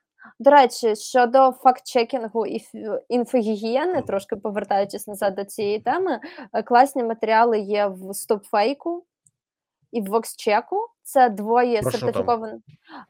Взагалі про будь-що, починаючи від е, проекту там Альона Романюк вела по той бік путінської брехні, де розгвинчували російські фейки. Про ковід було дуже багато фейків, якісь побутові політичні фейки були про зміст е, передвиборчих агіток і так далі, і тому подібне. Тобто там взагалі дуже багато тем. Плюс е, ці дві компанії вони є сертифікованими фактчекерами Фейсбука в Україні. Тобто О, вони круто. перевірені, класні і взагалі дуже круто тащать в плані наповнення матеріалів. Це якраз дуже раджу. fake.news.org, та? Це ж ти про них говориш зараз. А, ні, це StopFake і VoxCheck. Це українські. Мені кажуть, що в мене з'явилося, з'явилася луна. Е, Чому вона з'явилася, не зрозуміло. Та, Таня, ти теж чуєш луну, коли я говорю? Та, чесно кажучи, не дуже. Все Цікаво. Ден, це може щось у тебе? Так, Ну, разом із тим, перевірю. ми, до речі, нам треба буде, я думаю, що запросити Марка Супруна. Він нам розкаже про стопфейк. Я думаю, що от прям він, скажімо так, з перших рук нам зможе розповісти е, цікаво е, про, про цей проект. Слухай, е, фейків дуже багато. Так, коли ти шукаєш фейки, ти на створення одного фейка ти витрачаєш, умовно кажучи, 5 хвилин. Та, а на його розвінчування, на пошук, на факт-чекінг, на розвінчування цього всього, ти витрачаєш там півгодини, годину. За півгодини російська пропаганда створить ще там 12 нових фейків. Що ж з цим робити тоді? Е, насправді питання в тому, щоб е, бути загально в курсі новин і тенденцій. Я особисто не перевіряю прям кожен пост, який я бачу. Але якщо це щось, що чіпляє, наприклад, щось емоційне або щось стратегічно важливе, тобто така інформація, яка от дуже кричуща, от тоді її варто перевіряти. Якщо ви хочете репостити, тоді обов'язково перевіряти.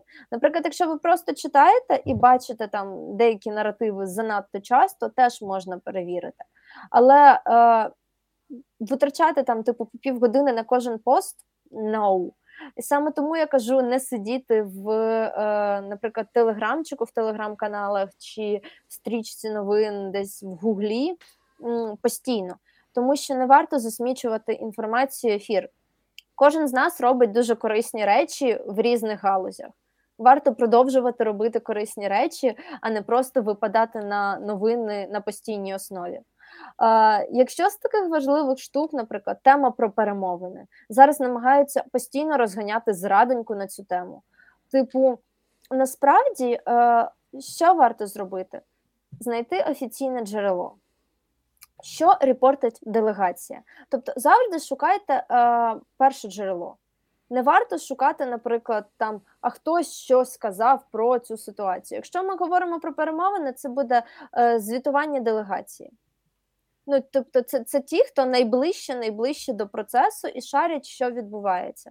Так само, там, якщо в нас е, по евакуації, це Міністерство реінтеграції. Ви тупо заходите на сайт міністерства і дивитесь, що сьогодні зарепортила Верещук. Мгм. Тобто, чи, чи вдалося евакуювати людей з Маріуполя, чи не вдалося.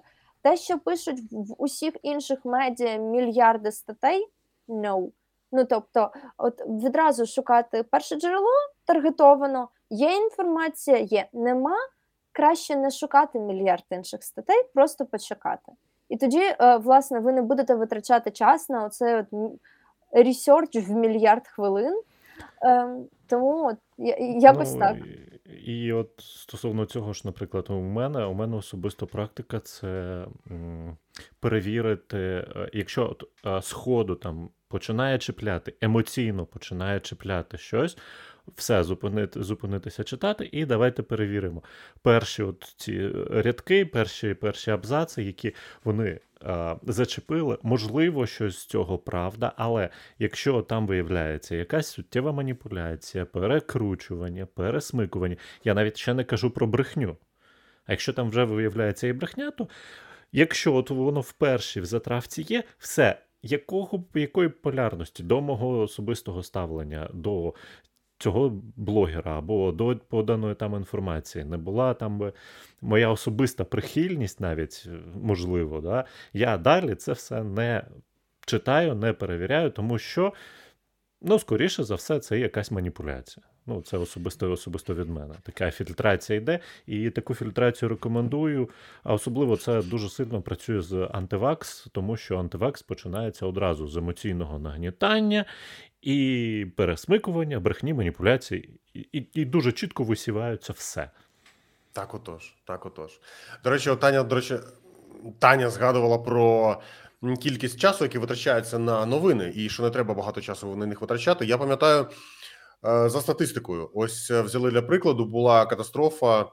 Це здається, була Шрі-Ланка і узбережжя ем, або Індонезія, або якоїсь там країни, та в районі Індійського океану, коли була коли був землетрус підводний, та і потім почалося цунамі, яке через яке спровокувало там кілька хвиль, і вони ну знищили просто колосальну кількість людей. Ну там тотальна катастрофа.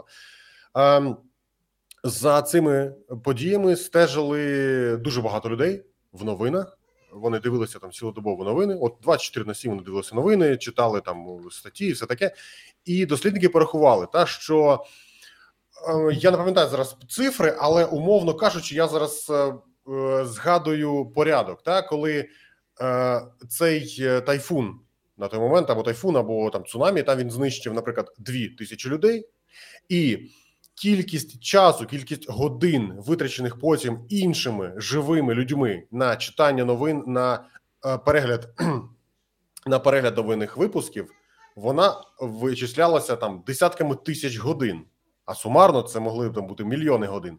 І ось цей час він був більшим за кількість середньої тривалості життя там 10 тисяч людей. Тобто, фактично, в середньому новини про про загибель двох тисяч людей вбили 10 тисяч людей. Ну, якщо так можна порівнювати, та і оце говорить про те, що в більшості випадків, коли ми коли ми витрачаємо багато часу на новини, ми не отримуємо звідти корисної інформації. Тобто треба мати да. важливу інформацію, а все останнє воно так чи інакше просто зав'язано на те, щоб затримати наш інтерес якомога більше часу, щоб ми провели там або на цьому телеканалі, або на цьому Ютуб каналі, або ну там де інде. Ну якось так клікбейт, шукаєш якусь інструкцію, як щось зробити, тобі 5 хвилин розповідають про все, і останні там 15 секунд, передостанні, точніше 15 секунд розповідають, що ти саме хотів, і ще 25 хвилин якоїсь теж лабуди, тому що щоб ти не перемотував туди-сюди, не перескокував. Да? Hello, my dear friends. Today we are going to talk about this shit. А, Це ще прикольно було, типу, як зварити гречку, відкриваєш статтю, а там гречка виникла у третьому столітті до нашої Це взагалі, да. Або 15 знаєш, хвилин так... просто хтось так от помішує і варить гречку. І про і пролистуєш, пролистуєш величезний блок, там десь 15 чи 20 картинок реклами, щоб просто от дістатися от такого тексту, що що тобі треба зробити. Це мені Назар, твоя бомбіння мені нагадало а, цього а, Флафі. Це стендапер американський Габріель Іглесіас, І от там він якраз про Індію розповідає американський. Так от він розповідає про свою подорож в Індію, про те, як він був в шоці, як же ж в Індії там людину людину збили на дорозі, або там людину пристрелили, людину ще. Що роблять звичайні індуси на дорогах? Вони тупо їдуть далі, тому що ну, we are very sorry for you. Ну, окей, ну, we are very, very sorry for you. Да, Як ми, ми тебе об'їдемо, ми тебе, якщо, а якщо об'їжджати вже нікуди, що тук-тук, да, і поїхали далі. От. Але зупиняться перед коровою, тому що корова е, це священне священне животне. Як же ж ти не зупинився, там людину вбили нещодавно? Він каже, але ж е, а зупинився перед коровою. Тут, тут водій йому каже, що ну, корова ж можливо була, е, можливо, є саме тою тою людиною. Так, і при цьому need to work. Да, І при цьому він це все протиставляє американській, наприклад, ну і нашій звичайній культурі, да, там десь сталася аварія, все. Там е, він каже, там шестиполосний шестисмуговий хайвей, сталася аварія, і обов'язково всі, всі, всі в усі, в усі боки зупиняться. Там, можливо, когось вбили. А, да, да, вибачте. Ну, І всі звісно, стоять і да, дивляться, що- а кого, ж- всі кого ж там дивляться, вбили, що ж там сталося. що, що там сталося. Колесо просто стрільнуло. Ну, і це от е, питання фокусування, питання кліпового мислення і питання для мене такого от пошуку і е, полювання на емоції, які ми самі от себе загнали і не можемо там собі дозволити там проживати якісь емоції, якісь свої, і намагаємося їх знайти в якомусь іншому середовищі, тобто в які, у якихось інших людей, випадків і всього іншого, просто щоб спожити це з екрану. Ну, для мене це така, така приблизно аналогія. Ну так, і плюс ще ж проблема виникає в тому, коли в нас якісь критичні ситуації, що е, ми в спокійному стані починаємо читати новини, потім накручуємо себе там до якогось емоційного рівня, і в якийсь момент ми взагалі вже не можемо зупинитися. Ну тобто їх стає все більше, більше, більше, більше, і в результаті людина просто емоційно вибухає. І от в цьому власне проблема, особливо в там в часи надзвичайних ситуацій, в воєнний період і так далі, що е, на початку люди це не контролюють, і відповідно їх просто виносять. В мене колись цікава розмова була з дівчатами з Палестини. Ми на міжнародних змаганнях були правничих, сиділи в Оксфорді, е, там різні команди приїхали, і ми там сидимо, щось готуємось до власне цих змагань. Е, і сідають коло нас дівчата з Палестини, і щось у нас розмова зайшла за війну. І ми питаємо: а як ви взагалі готувались до змагань? У вас же стріляють там ну, чисто типу, через день. Вони такі, ну як стріляють? Стріляють то на іншому кінці міста, то нам типу не заважає. Ну там луна іноді, ну, ну а що поробиш? І е, я коли екстраполювала ось цю розмову на наші перші дні війни, коли всі, Боже, десь стрельнуло, і всі телеграм-канали, телеграм-чати просто вибухають: а, а де стрельнуло, а що, а десь вибухнуло, всі цілі і так далі. І як це потроху іде на спад зараз? Тобто люди просто вже звикають до якоїсь такої критичної ситуації. І мені здається, от десь місяць ще, і е, люди нарешті повернуться в нормальний стан споживання інформації. Тобто ми споживаємо необхідний мінімум і все. Бо в перший час це реально був просто хаос. Типу, десь щось стається, і всі відразу летять до девайсів, до моніторів, до куди можливо. От тому мені здається, це просто особливість психіки. Знаєте, коли типу щось таке дуже несподіване трапляється. Спершу ти намагаєшся це постійно пхати собі в голову, а в якийсь момент цього стає забагато, і ти починаєш на це реагувати адекватніше. Так, це взагалі чудово зараз для розуміння того, що треба відключитися від новин, відключитися від там зайвих якихось ютубів, е, тому подібного, підійти там, обняти кохану людину, е, зварити чай, почитати книгу та просто посидіти в тиші. Це зараз безцінно, і замість якогось там посту на Фейсбуці відкрийте Жуля Верна, почитайте про мандрівки та просто якусь стару книгу, яку можливо вже 10 разів читали. Це е, допоможе вам позбавитися, хоча б частково е, кліпового мислення, і хочете хоча б трохи розслабитися, перейти в якийсь нормальний стан, вмікнути фантазію, фантазію. Так ну принаймні мені це допомагає. По, по штучному інтелекту раджу почитати, чи мріють андроїди про електронних овець.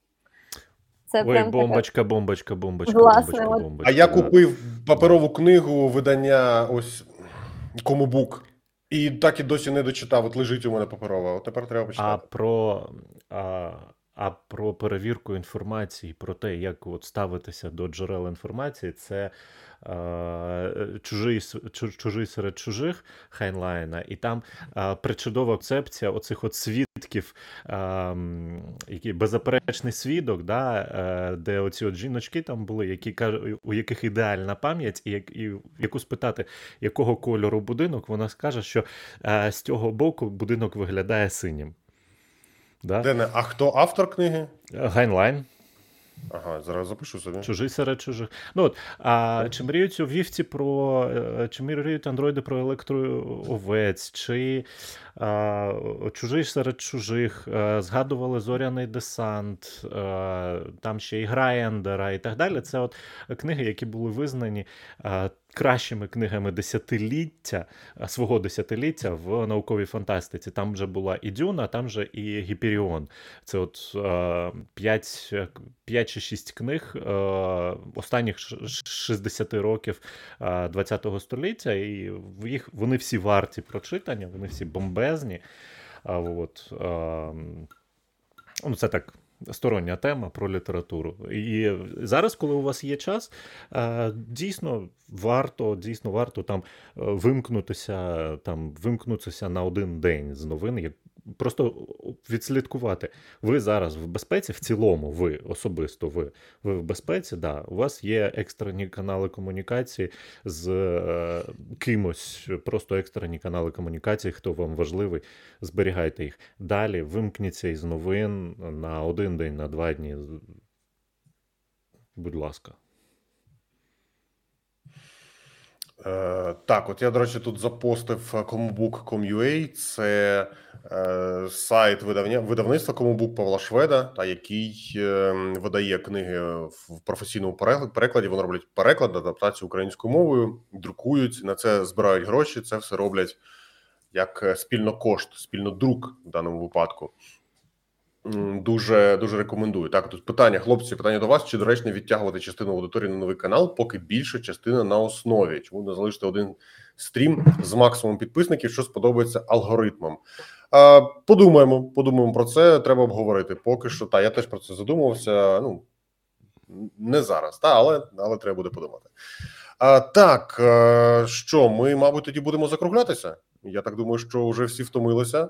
Півтори години ми проговорили. Так, Ну, от ти, ти, ти серед, серед нас, серед мене, серед Тетяни, бачиш, що хтось з нас втомився? ви не втомилися. Я не знаю. Ну я питав, я взагалі казав, що, що ми до четвертої ранку будемо говорити. Ну, У мене ще був- чай є. У мене теж ще є чай. Стрім. Ну, в, в Тані чаю немає. Тані, є у тебе чай? Е, в мене є гранатовий сік, тому, типа, якщо до четвертої ранку, так до четвертої ранку. Стадіон, так стадіон. Ні, ну е, окей, я тільки за. Якщо ви е, напишіть, будь ласка, в чатику, що наші дорогоцінні глядачі, що ви думаєте, продовжимо чи ще трошки, чи вже будемо закруглятися? Дуже вам дякуємо. І вам дякуємо. Так. Е, добре, про що ми не поговорили? Про Білорусь поговорили, так? Інфогігієну поговорили, діпфейки, штучний інтелект на війні, розпізнавання облич, КНР, камери спостереження, великий китайський фаєрвол. Таня, про великий китайський фаєрвол. Ти щось знаєш? Е, Дуже в загальних рисах. Так. Тому п- питай, що тебе цікавить. Ні, якщо в загальних рисах, давай тоді ту тему, яка тобі близька з того всього. Давай, давай тепер тобі бразди е, керування. Про, про що ти хочеш зараз поговорити? Е, Що ви думаєте про е, єдиний інформаційний марафон? В мене просто останні, певно, три дні. Це просто top of my agenda. Всі говорять про те, чи нормально мати єдину інформаційну політику, і чи це окей. І я тут чула прям типу мільйони думок, е, в тому числі про віднімкнення ес- еспресо і подібні речі. А хіба ж вона єдина? Е, Ну, Там от ж вони просто по черзі нарізку роблять такий вінігрет. Е, Вінігрет, але в чому прикол? Раніше всі канали могли транслювати все, що вони хочуть. Умовно, в тебе сталася якась подія. Е, Еспресо говорить і оцінює її з одного боку, е, там плюси з іншого боку, новий канал з третього, і CTV з четвертого. І це абсолютно окей. Наразі, да, вони по черзі роблять блоками, грубо кажучи, трансляції, але єдина трансляція відбувається на всіх каналах. І от, власне, е, ем, в чому прикол? Всі почали обговорювати, а чи нормально це, що в нас вимагається оцієї уніфікованої політики, чи е, потрібно знову дозволити каналам е, продукту, продукувати по суті те, що їм хочеться. Е, і проблема ж в чому? Вийшов указ президента, Нацрада е, з питань телебачення радіомовлення мала вжити якихось заходів для того, щоб визначити критерії.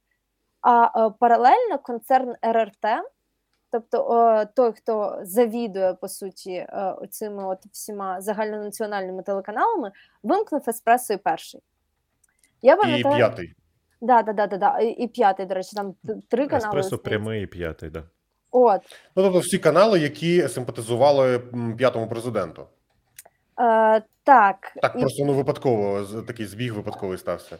і почали обговорювати, наскільки це окей, тому що насправді в чому прикол був. В указі президента було сказано: єдина інформаційна політика має транслюватися повністю чи частково інформаційними каналами. Умовно, е, ТЕТ, який транслює там дитячі кіношки. Або е, М1, чи, чи якось зараз музичні канали називаються, вони не зобов'язані транслювати марафон, бо вони- заточені під інше. А от всі інформаційні канали вони зобов'язані. І прикол в чому? Е, зараз якраз таки намагаються розібратися, а що ж відбувається, і чому повимикали всі канали, які симпатизують п'ятому президенту. Ну так, тобто ти не просто так згадала цю тему. У тебе, я так розумію, що бомбить з цього приводу, і якраз тоді продовжує, яка у тебе точка зору щодо цього. А, ну, взагалі, я вважаю, що а, час іде до суду. Якраз е, насправді, е, тому що одна річ це коли ти вимагаєш повністю чи частково вимкнути якісь телеканали. Ну тобто, коли це окей, чисто тому, що е, в тебе має бути реально централізована політика. Умовно, якщо в нас інформація про евакуацію з якогось міста. Вона має адекватно однаково подаватися всіма телеканалами, щоб не було подвійних інтерпретацій і подібних речей. А інша штука, коли коротше без попередження вимикаються телеканали, і це дуже дуже погано. Тому я особисто Тут дві е, два різних моменти. Перший момент це марафон, а другий момент це вимикання каналів. Вимикання каналів мені не сильно зрозуміле, і якось це не було владою прокоментовано толком. Та якось дуже дуже куцо. Е, до цих каналів у мене не було питань. Тобто, вони та можливо, ти їх е, не сильно любиш там, або не сильно їм симпатизуєш, або навпаки симпатизуєш. Та але вони не порушували явно закон, як це робив там 112-й, ЗІК, е, та згаданий до обіду News One і наш їхній, так як каже Таня Микитенко. А, та ці канали. Ой, вибачте, зокрема, еспресо, та от вони доволі е, показували збалансовану точку зору. Ну, на мою ду- точку, на мою думку, я не можу казати, що це там всі так так вважають. Я з тобою погоджуюся як медійний юрист. Цілком абсолютно в них, в принципі, я не пам'ятаю за останній період таких якихось кричущих порушень там кодексу журналістської етики чи чогось подібного. Тому да, в мене на цю тему, як співала Металіка, просто Saint Anger. Тому я вже чекаю, коли почнуться судові позови, коли почнуться реально, хоча б блін, правило 39 в Європейський суд. А правило 39, я зроблю дисклеймер для неюристів. Це коли е, ти в суд до того, як подавати заявку про порушення прав, можеш направити заявку про тимчасові заходи. Наприклад, коли блокуються телеканали, щоб не порушувалася свобода вираження і надалі, держава має забезпечити їм можливість продовжувати мовлення і відповідно до того, як суд не розгляне цю справу. Угу. Ну тут вони е, з їх заборонили, прибрали з е, ефірного мовлення. Та вони то при цьому залишилися в Ютубі. А на відміну від тих же ватних телеканалів, е, які прибрали і правильно зробили. У мене просто виникає питання: та що той же самий News One, а він десь із 2000, ну якогось 16 чи 17 року вже став таким. А ось почав таку транслювати політику проросійську абсолютно. Зік після продажу це був ну 18-й, здається, рік, літо 18-го року, якщо не помиляюся. А 112-й з 14-го року він навіть не приховував свої ще до майдану. Вони були доволі сумнівними. Ну вони в принципі ніколи не були нормальними, здається. Ну, їхній тут взагалі без, без варіантів. Вони як, як були трешем, так трешем і залишилися, і якби туди їм дорога за кораблем військовим. Е, та тому так, такі рішення вони мають бути пояснені. Я це ще хочу трошки згадати Віктора Андрійовича Ющенка, та до якого також там у когось могли бути питання, коли до когось вони досі залишилися. Окей, я зараз не про це. Він робив е, деякі е, дії, деякі рухи, та які, наприклад, були доволі правильними. Наприклад, шанування е, жертв голодомору. Це абсолютно правильно, це абсолютно на часі завжди. Не може бути сьогодні. Не треба їх вшановувати, завтра треба. Це завжди на часі. Але треба пояснювати, треба доносити до людей, що саме і чому ти робиш як президент. Це моя суб'єктивна точка зору. У нас є народ, і у народу є наймані менеджери. Президент, якого ми вибрали, для того, щоб він виконував волю народу. Та Верховна Рада, яка має виконувати те, що їй скаже народ, а не навпаки. І коли ми там боїмося або якось е, маємо якийсь пієтет перед владою, цього не повинно бути. Навпаки, має бути. Ми вибрали менеджерів, вони найомні, вони сидять на зарплатні. Як тільки вони перестають виконувати свою функцію, вони мають звідти піти. Ми їх замінимо. Ось так має працювати це все. А тепер до чого я веду? До того, що коли вони роблять якусь політику, проваджують якусь політику, то вони мають пояснювати, чому вони так зробили. Та чому було поставлено цей пам'ятник? Чому було перейменовано там таку-то вулицю? Якщо це робиться без контексту, то що відбувається? Контекст вам все одно пояснять, але ті, хто є противником цих дій, та коли там хтось щось робить, включається проросійський якийсь там телеканал або або там новинний сайт, і вони вкладають в ці дії абсолютно інший сенс, інтерпретуючи це так, як їм вигідно, і все тому. Я думаю, що великою проблемою було як попередників, так і попередників попередників, так і сучасників. Це е, відсутність, як би так сказати, коректно це все, е, відсутність чітких пояснень мотивації своїх дій. Ну, от якось так. От мені Друзі, розкажіть, що ви про це думаєте? Мені здається, що проблема основна в комунікації в цих випадках, от в подібних взагалі. Я пам'ятаю, що з перейменуванням, от ти якраз згадав про це, е, кейс з проспектом Ватутіна, коли хайп піднявся просто дичайший, і коли реально контекст пояснювався саме противниками перейменування, яким потім було незручно добиратися на роботу, чи там доводилося е, згадувати, а куди ж називати адресу таксисту. Хоча насправді, в принципі, декомунізація це досить адекватне явище, і зараз ми от можемо побачити по всіх європейських Абсолютно. країнах. Е, От Латвія, Естонія ж парламенти нещодавно якраз поприймали про те, що е, те, що робить Росія наразі, це геноцид українського народу. А паралельно з цим вони поприйня, поприймали закони про заборону комуністичної символіки, символіки російської Z і подібних речей. Тобто. Нарешті до цього цивілізовані країни починають масово доходити. Це абсолютно адекватне явище. А щодо комунікації, то да, насправді це величезна проблема. Причому навіть з блокуванням е, їхніх 112 і е, перекуплених зіків. Проблема була саме в тому, що ніхто не пояснив, чому це робиться. Ну, типу, чуваки, візьміть, зробіть інфографіку, де буде перелік, типу, з 20 порушень е, кожного телеканалу, і поясніть, типу, що ми їх блокуємо через те, що вони систематично порушують законодавство. І це би абсолютно інакше сприймалось, бо так воно виглядало, ніби прикриття опозиційних лавочок. Ну, принаймні для прихильників опозиції, яка тоді Так, була так собі опозиційний, звичайно. Власне, да.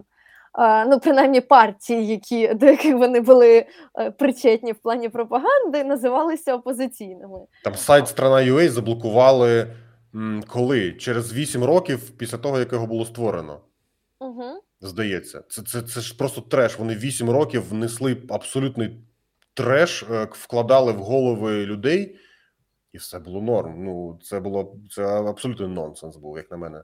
Да, і от теж, тобто виникають такі проблеми через те, що ніхто не пояснює, чому це відбувається. Умовно, що іноді повне блокування ресурсу це накопичувальний ефект, тому що в них настільки забагато всілякої фігні відбувається на ресурсі, що далі його існування, ну типу, це абсолютно нелогічна штука, яка там суперечить національній безпеці або там публічному порядку, або чомусь подібному. А коли його нарешті блокують, е, всі думають, блін. Ну, класний ресурс був. Ну, я там, там, я не знаю, статейки читав про Ані Лорак свою улюблену, а його взяли і гавкнули. От що з ними робити? Яке погане Міністерство інформаційної політики? Або там які ну тому, що Міністерство інформаційної політики нагадую, направляло запити до Ютубу для того, щоб блокували Ютуб канали оцих тріо разний і ведущий. А вони Тому- про це писали, розказували?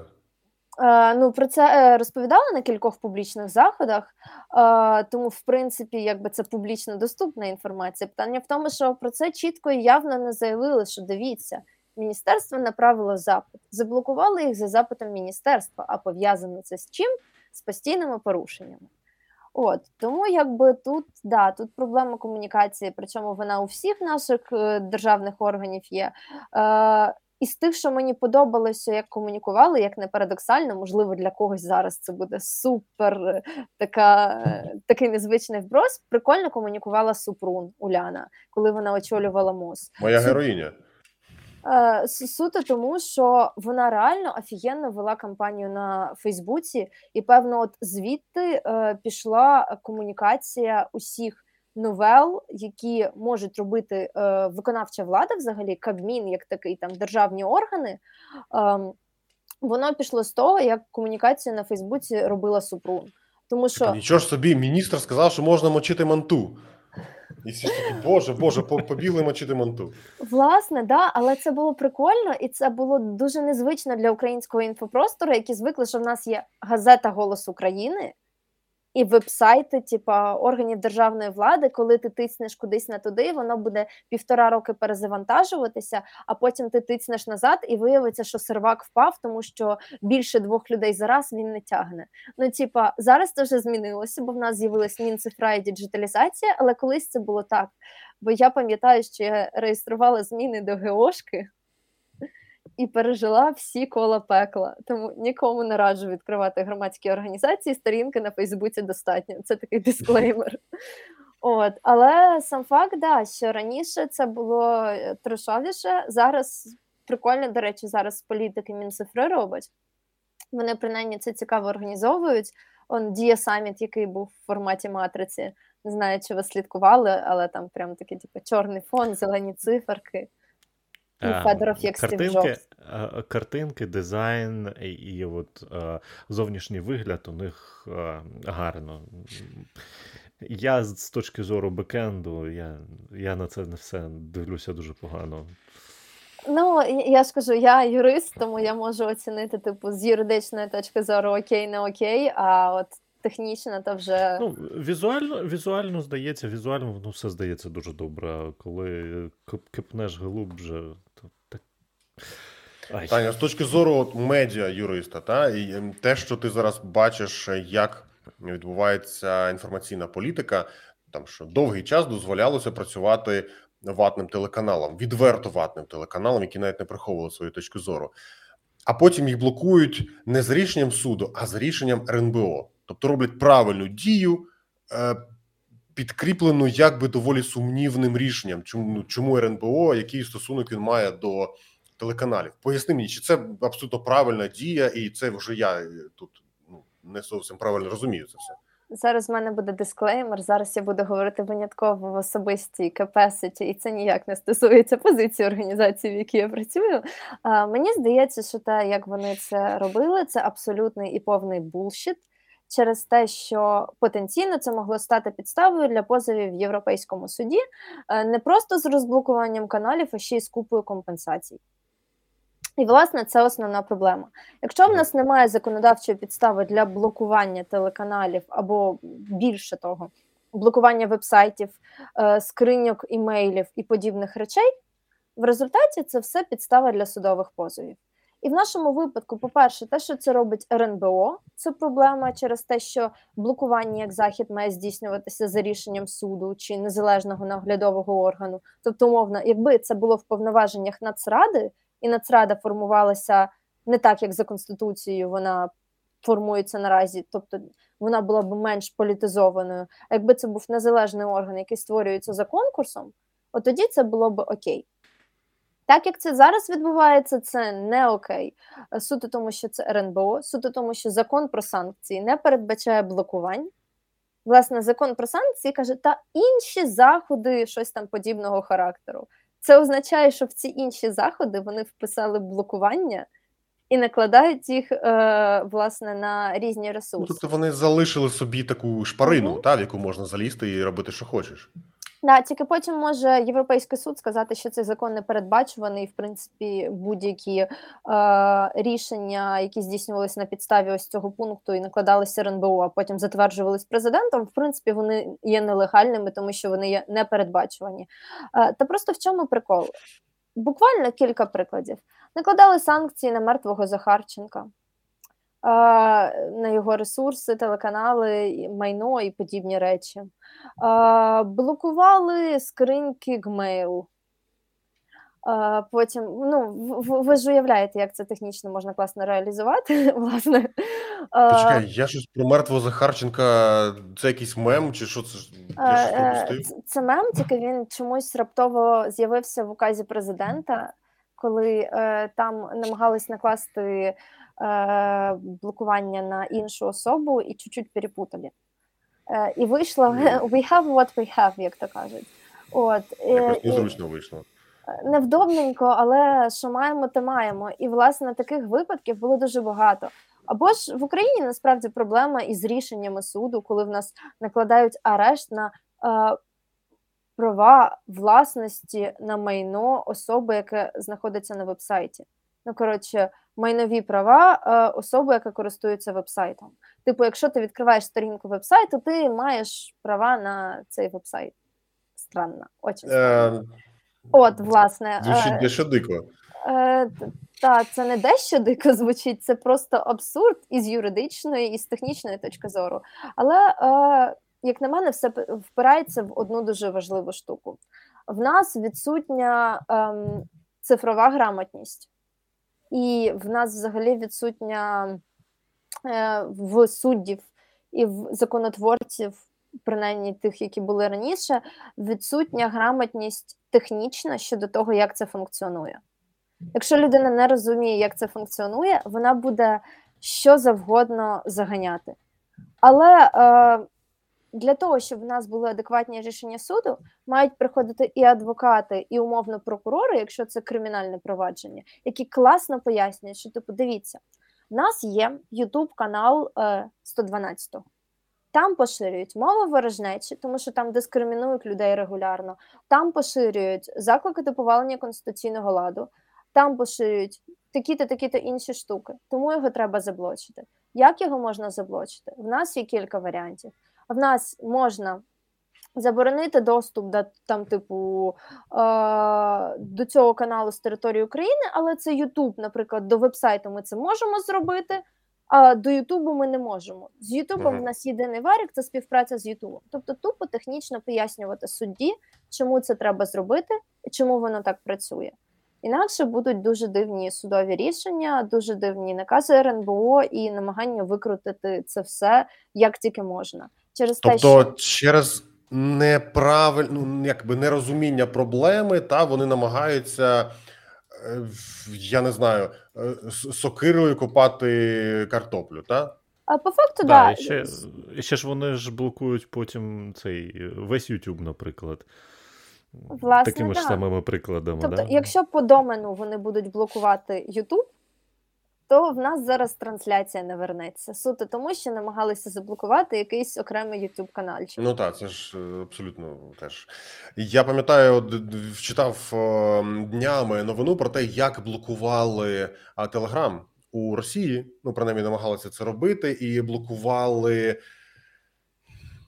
невдало. Протягом однієї доби 24 годин було заблоковано 19 мільйонів IP-адрес.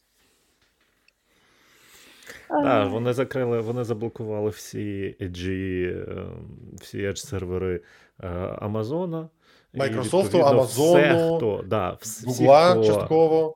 так само налаштовував роботу своїх сервісів через Edge сервери Амазону, всі теж лягли серед іншого, і той самий Роскомнадзор. Ну, та і фіг би з ним. Це було мега смішно. Причому, що прикол, е, так само Туреччина робила, коли вона за 5 відео, де ображають Ататюрка, е, заблокувала весь YouTube. Ну, тому що вони не знали, як можна блоканути YouTube, Ібо тому нефіг. вирішили. До побачення. От. Та. Але це, це реально технічна безграмотність, тому що доки вони не знайшли в себе в голові нормального технічного рішення, вони намагаються накладати санкції, типу, аби було. І аби було найчастіше це просто настільки величезний супутній, е, супутню шкоду настільки велику е, наносить, що е, реально іноді краще, щоб один канал працював, ніж в тебе, типу, закриється весь ютубчик. Таня, а з точки зору неможливо, а можливо, юрист, а можливо, технічно. І от цікаво твою думку почути. Знаєш, є така ініціатива DNS for EU. Та, тобто DNS, яка буде має діяти на рівні всього Євросоюзу. Що ти про це думаєш? Наскільки це е, законно, легально, актуально і потрібно? Е, Ну, е, з точки зору законності, якщо вони пропишуться в регламенті, це буде цілком законно. Тобто вони зможуть собі це виписати, тому що в Євросоюзі регламент це по суті те, що має імплементуватися на національний рівень в такому ж вигляді, як воно в самому регламенті і прописано. З точки зору, чи це технічно буде окей, я би сказала радше ні. Е, Тому що це буде спричиняти е, багато траблів з комунікацією з зовнішнім світом. Тобто е, ЄС і так намагається ізолюватися в дуже багатьох сферах, і їм би краще було все ж таки залишати ем, трошечки спейсу для національних юрисдикцій, для того, щоб не створити ось власне повністю закритий простір. Тому що з іншим буде важко підтягатися під цей стандарт. Доки вони це регулюють на рівні директив, а в чому різниця регламенту і директиви ЄС? Регламент це те, що дуже жорстке. От які стандарти там прописані, такі і мають бути в національному законодавстві. Директива м'якші стандарти. Загальне правило виписане. Як ти це правило імплементуєш, це вже твоє рішення, власне. Е, вот. Е, Мені здається, це варто було б робити от якраз таки на рівні директиви, тобто робити загальне правило, і потім е, робити е, імплементацію на національному рівні так, як кому зручно. Тобто І- DNS4EU.pl, .de, .fr, ну і так далі. Е, Тощо. ну, власне, те, Крапка ху. Крапка ху, крапка но. Да, кстати, Угорщина заслужила. Я маю на увазі. Ну, типу, це було б чесно. От, але, але насправді мені здається, що те, як воно зараз функціонує, це не найгірший варіант. Більше того, е, наразі е, все ж таки існує потреба розробки якихось все ж таки більш-менш уніфікованих правил на цифровому ринку. Зараз намагаються Digital Services Act загнати, де е, принаймні буде мінімально воно регулюватися в плані юридично стандартів того, як слід діяти великим корпораціям в інтернеті і так далі. І від цього варто відштовхуватись, тобто чого ми хочемо. Інакше, якщо буде е, dns.hu, то питання в тому, як треті гравці будуть заходити на ринок Євросоюзу. Тобто, наскільки їм це буде важко, що їм потрібно буде е, перероблювати і так далі. Взагалі, до речі, це дуже прикольна тема. Правда, це реально до четвертої ранку можна говорити про те, що за 2-3 роки буде відбуватися з соціальними мережами, коли е, всі країни нарешті почнуть приймати законодавства національні. А на національному Наприклад, що на твою думку буде відбуватися? Е, Дика фрагментація. Ну, ви просто уявіть, зараз е, регулюється Фейсбучик. Фейсбучик зараз є в Америці, е, і з Європи в нього ще є офіс Фейсбук Ірландія.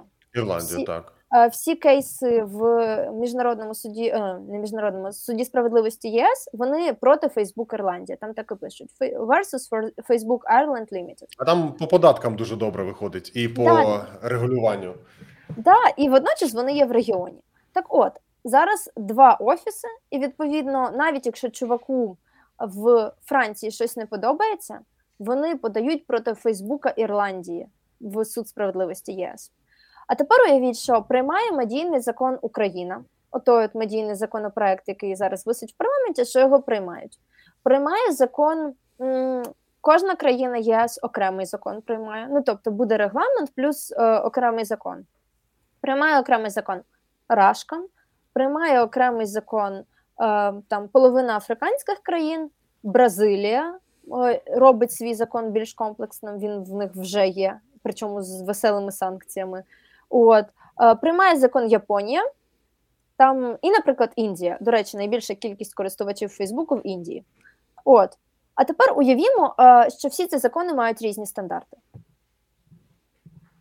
І все. А ще, а ще й кожен з них має а, обов'язки по якомусь а, по якійсь локалізації, а ще кожен з них починає мати е, ще зобов'язання по якомусь е, політичному, політичній рекламі, політичному підґрунтю, обов'язковому інформуванню, не інформуванню. І, будь ласка, ось у тебе був раніше блок рекомендацій, який стандартно написаний для всіх, а єдиним алгоритмом міряє всіх людей, а потім стає все цікавіше. Е, Я думаю, що єдиним е, правилом, яке би об'єднувало всі ці ну, закони, директиви та або що було би хейтити русню. Е, Це я тільки хотіла сказати, це просто забанити Росію на всіх можливих цих Тут би Всі були всі були згодні, я думаю. Solidarity forever, як то кажуть. От, але реально, насправді це буде дуже прикольно спостерігати, коли е, вже, наприклад, свастика в Індії дозволена, в Європі заборонена. Ну, чи- в Індії це ж взагалі свій символ. Це ж у нас він Це древо життя. 80 Ну, він років. взагалі і слав'янська, і слав'янська свастика, вона, вона теж е, древо життя, да? і, м, калаворот, давай згадаємо. Але уявіть, якщо таких символів і фраз, і якихось там виразів буде 100 і більше в кожній країні. І це буде трешак, тому що Е. доведеться геоблокування, VPN, тобто наскільки це буде легально і прикольно. А ще, а ще потрібно, щоб оцей от каж, кожний конкретний меседж, щоб е, точніше повідомлення, да, щоб е, воно могло бути блоковано виключно лише от в якійсь локації. Е, стрілятися, Так, стрілятися. е, у Фейсбук Ірландія просто буде багато роботи.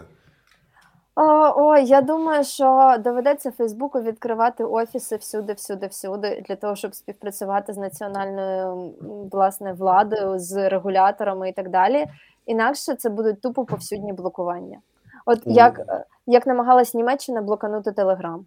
Якщо ви чули ініціативи ці лунали, що е, німці казали, що Телеграм не контрольований, Телеграм же ж ні з ким не співпрацює. Як ми погуглили з колегою, він зареєстрований в Еміратах. Про Телеграм ми з Денисом постійно розказуємо, що треба. Бомбимо. Прошу? Бомбимо про Телеграм. Бомбимо Бомбимо. постійно. У нас, по-перше, я про Фейсбук. У нас є рубрика Як цього тижня облажався Фейсбук. Ми щотижня розказуємо про це.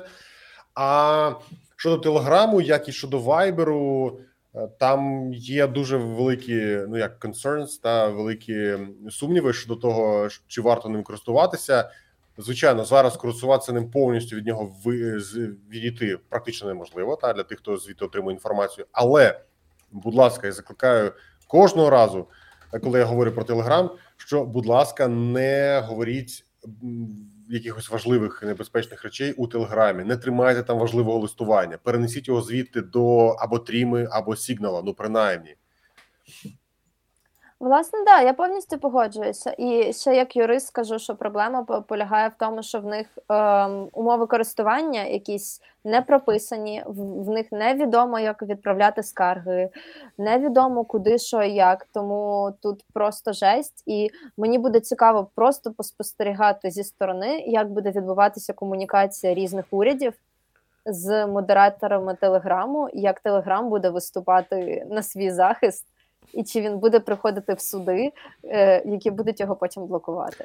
Е, Телеграм? От, е, да, е, Назар, вибач, переб'ю. Кажи, От, кажи. е, З цього ж з цього ж приводу. Е, Там же ж перші ластівки вже летять е, з приводу обмеження можливості е, мікротаргетування реклами в Євросоюзі. Да? Там, здається, тільки політичної, соціальної поки що, але вони летять і вже йдуть обговорення. І як я розумію, далі це все розвинеться от в той, в той треш угар, який ти розповідаєш. Підкажи, на коли запасатися попкорном? Е, я би сказала, що це буде десь півтора-два роки, коли почнуться обговорення такі жорсткі і почнуться заруби, тому що е, будуть намагатися на національному рівні вирішити, коли зрозуміють, що це дуже важко вирішити на загальноєвропейському. Більше того, е, країни не Євросоюзу почнуть виступати проти регулювання Євросоюзу, ну чисто тому, що Абаба Яга проти. От і там теж буде веселуха. Тому якби 2-3 роки, і, і це буде просто реально кіношка похлеще Netflix, похлеще BBC. Телеграм має репорти можна жалітися на канали, але П'ять максимум. Прошу? П'ять підстав всього в них. 5 підстав. Максимум, чого можна досягти, це того, що відверто ватні канали блокують для території України. От і все. Я перевіряв. Причому у них трошки по-дивному це працює. У них, наприклад, є канал, е, не пам'ятаю, якийсь абсолютно трешовий канал, величезний, де постійно поститься щось на підтримку російської війни в Україні. От просто абсолютний треш. Я зайшов з аккаунту, зареєстрованого на український номер телефону. А туди написано, що цей канал недоступний для вашого регіону. Я зайшов з іншого телеграму аккаунту, зареєстровано на інший е, на номер телефону з іншої країни. Все працює. Я перевірив те саме з VPN, як з української, так і з е, іншої країни. VPN не впливає на це. Бо Тобто, номер якби телефону. Тільки номер телефону. Так. Угу. Ну, тобто, Як би це умовно, абсурдно не, не виглядало. Да, ну до речі, е, таке блокування воно ефективніше, ніж Фейсбучик, наприклад, який, коли ти з VPN-кою заходиш, то ти можеш, в принципі, використовувати соціалку. Ну, якщо він заблокований, але все одно це так собі варіант. Я просто сподіваюся, що Росію скоро заблокують всюди, і тому е, заблоковано для вашого регіону російський контент в Телеграмі означатиме, що він заблокований всюди, крім Росії. А так як в Росії Телеграм скоро теж заблокують суто, тому що це опозиційна соціальна мережа, е, такі канали просто. Таня, я би не вважав її опозиційною, тому що Телеграм уже давно співпрацює з Росією. Вони знайшли спільну мову і все нормально. Я е, 2000 2021 року, в березні, е, уряд ем, фонд прямих інвестицій уряду Російської Федерації навіть вклався у Телеграм. Тобто вони тепер є ну частково співвласниками навіть соцмереж. Не зовсім співвласниками, вони є інвесторами соцмережі, та не є співвласниками. Е, Та, ну Ну. насправді єдине, що вони можуть заблокувати Телеграм на місяць, це чисто щоб пожахати населення. Про те, Його що... технічно доволі складно заблокувати, е, тому що у них є свій алгоритм е, роботи. Та можна от, програмісти можуть просто глянути, як веб-версія працює, як вона обмінюється даними. Там доволі все з технічної точки зору круто придумано. Але це не е, означає, що його неможливо забанити. Той же самий Китай е, вставив пістонів App Store, і App Store прибрав, видалив з списку з переліку програм додаток для читання Корану, та який мав 30 мільйонів користувачів в Китаї, в КНР. І незважаючи на те, що там якісь протести, не протести, це нікого не цікавить. У них є зацікавленість працювати з державою. Так, Та тому, якщо та ж сама Росія захоче заблокувати Телеграм, вони просто надішлють два листа: один до Гугла, інший до Apple. Забаньте там ці додатки. 99%, та навіть я думаю, що 100% е, користувачів вони користуються все одно офіційними додатками, скачаними або з App Store, або з Android Market, ну App Market і. Google. В мене є альтернатива. Якщо в Росії буде чебурнет, то вони не зможуть виходити коротше в ефір ніде. Ну, це типа як альтернативний варіант для того, як ізолювати Росію в інформаційному полі. От Мгм. залишилося це коротше під правильним соусом подати російському уряду. І в принципі проблем не буде. В них вже були поповзновення в цьому напрямі, тому я думаю, що це просто ідеальний варіант для всього світу. Да, і всі, хто підтримує цю ідею, обов'язково лайк, підписка, дзвіночок каналу і підписка на Patreon. Так, так, саме так. Е, І я хочу також сказати, що дивіться, ми дві години в ефірі. Добряче, ми тут тут обговорили багато цих всіх тем. Багато ще побачили питання від е, наших читачів. Дякуємо кожному, що вони здивилися. Так, у нас сьогодні в гостях Таня Авдієва, це медіа-юристка, яка, е, окрім як юридичні питання, добряче знається і на технічних. От прямо з точки зору технічного, бальзам на душу було приємно поспілкуватися і це все також обговорити. Я думаю, що Денису е, так само. Да, я лайк, лайк, лайк. Так, е, статті на Таніну аналітику ми залишимо в описі до відео. Так само я залишу в описі до відео посилання на її Фейсбук. У тебе Фейсбук основний, так? Да, в Фейсбуці можна писати по всім питанням.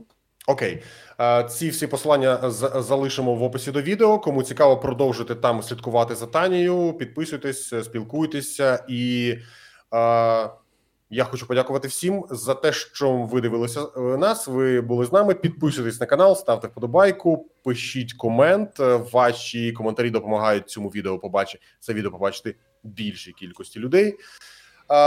Я нагадую, що це був п'ятий випуск із е, п'яти, наскільки я пам'ятаю, та п'яти серій п'ятисерійного ем, п'ятисерійного серіалу, так би мовити, з співпраці Технокаст, каналу Токроє і Інтерньюз Україна, коли ми запрошуємо цікавих людей, говоримо з ними на різні теми.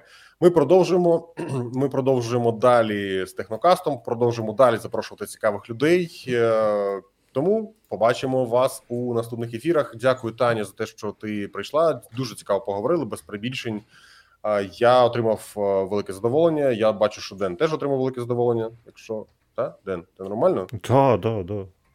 Ем, так, і е, якісь можливо побажання, якось ти хочеш підкреслити те, про що ми зараз говорили двома словами. Да, дякую, хлопці, що запросили. Було нереально цікаво. Сподіваюся, що зіступаємося на цьому фронті. Е, Всім бажаю бути бубочками, лайки, вподобайки, репости. І також, якщо є будь-які питання, я завжди на зв'язку. Супер. Ну що, тоді дуже всім е, дякую за увагу. Побачимося уже. Я думаю, що у неділю на цьому ж самому каналі. Всім па-па. Чао. Слава Україні!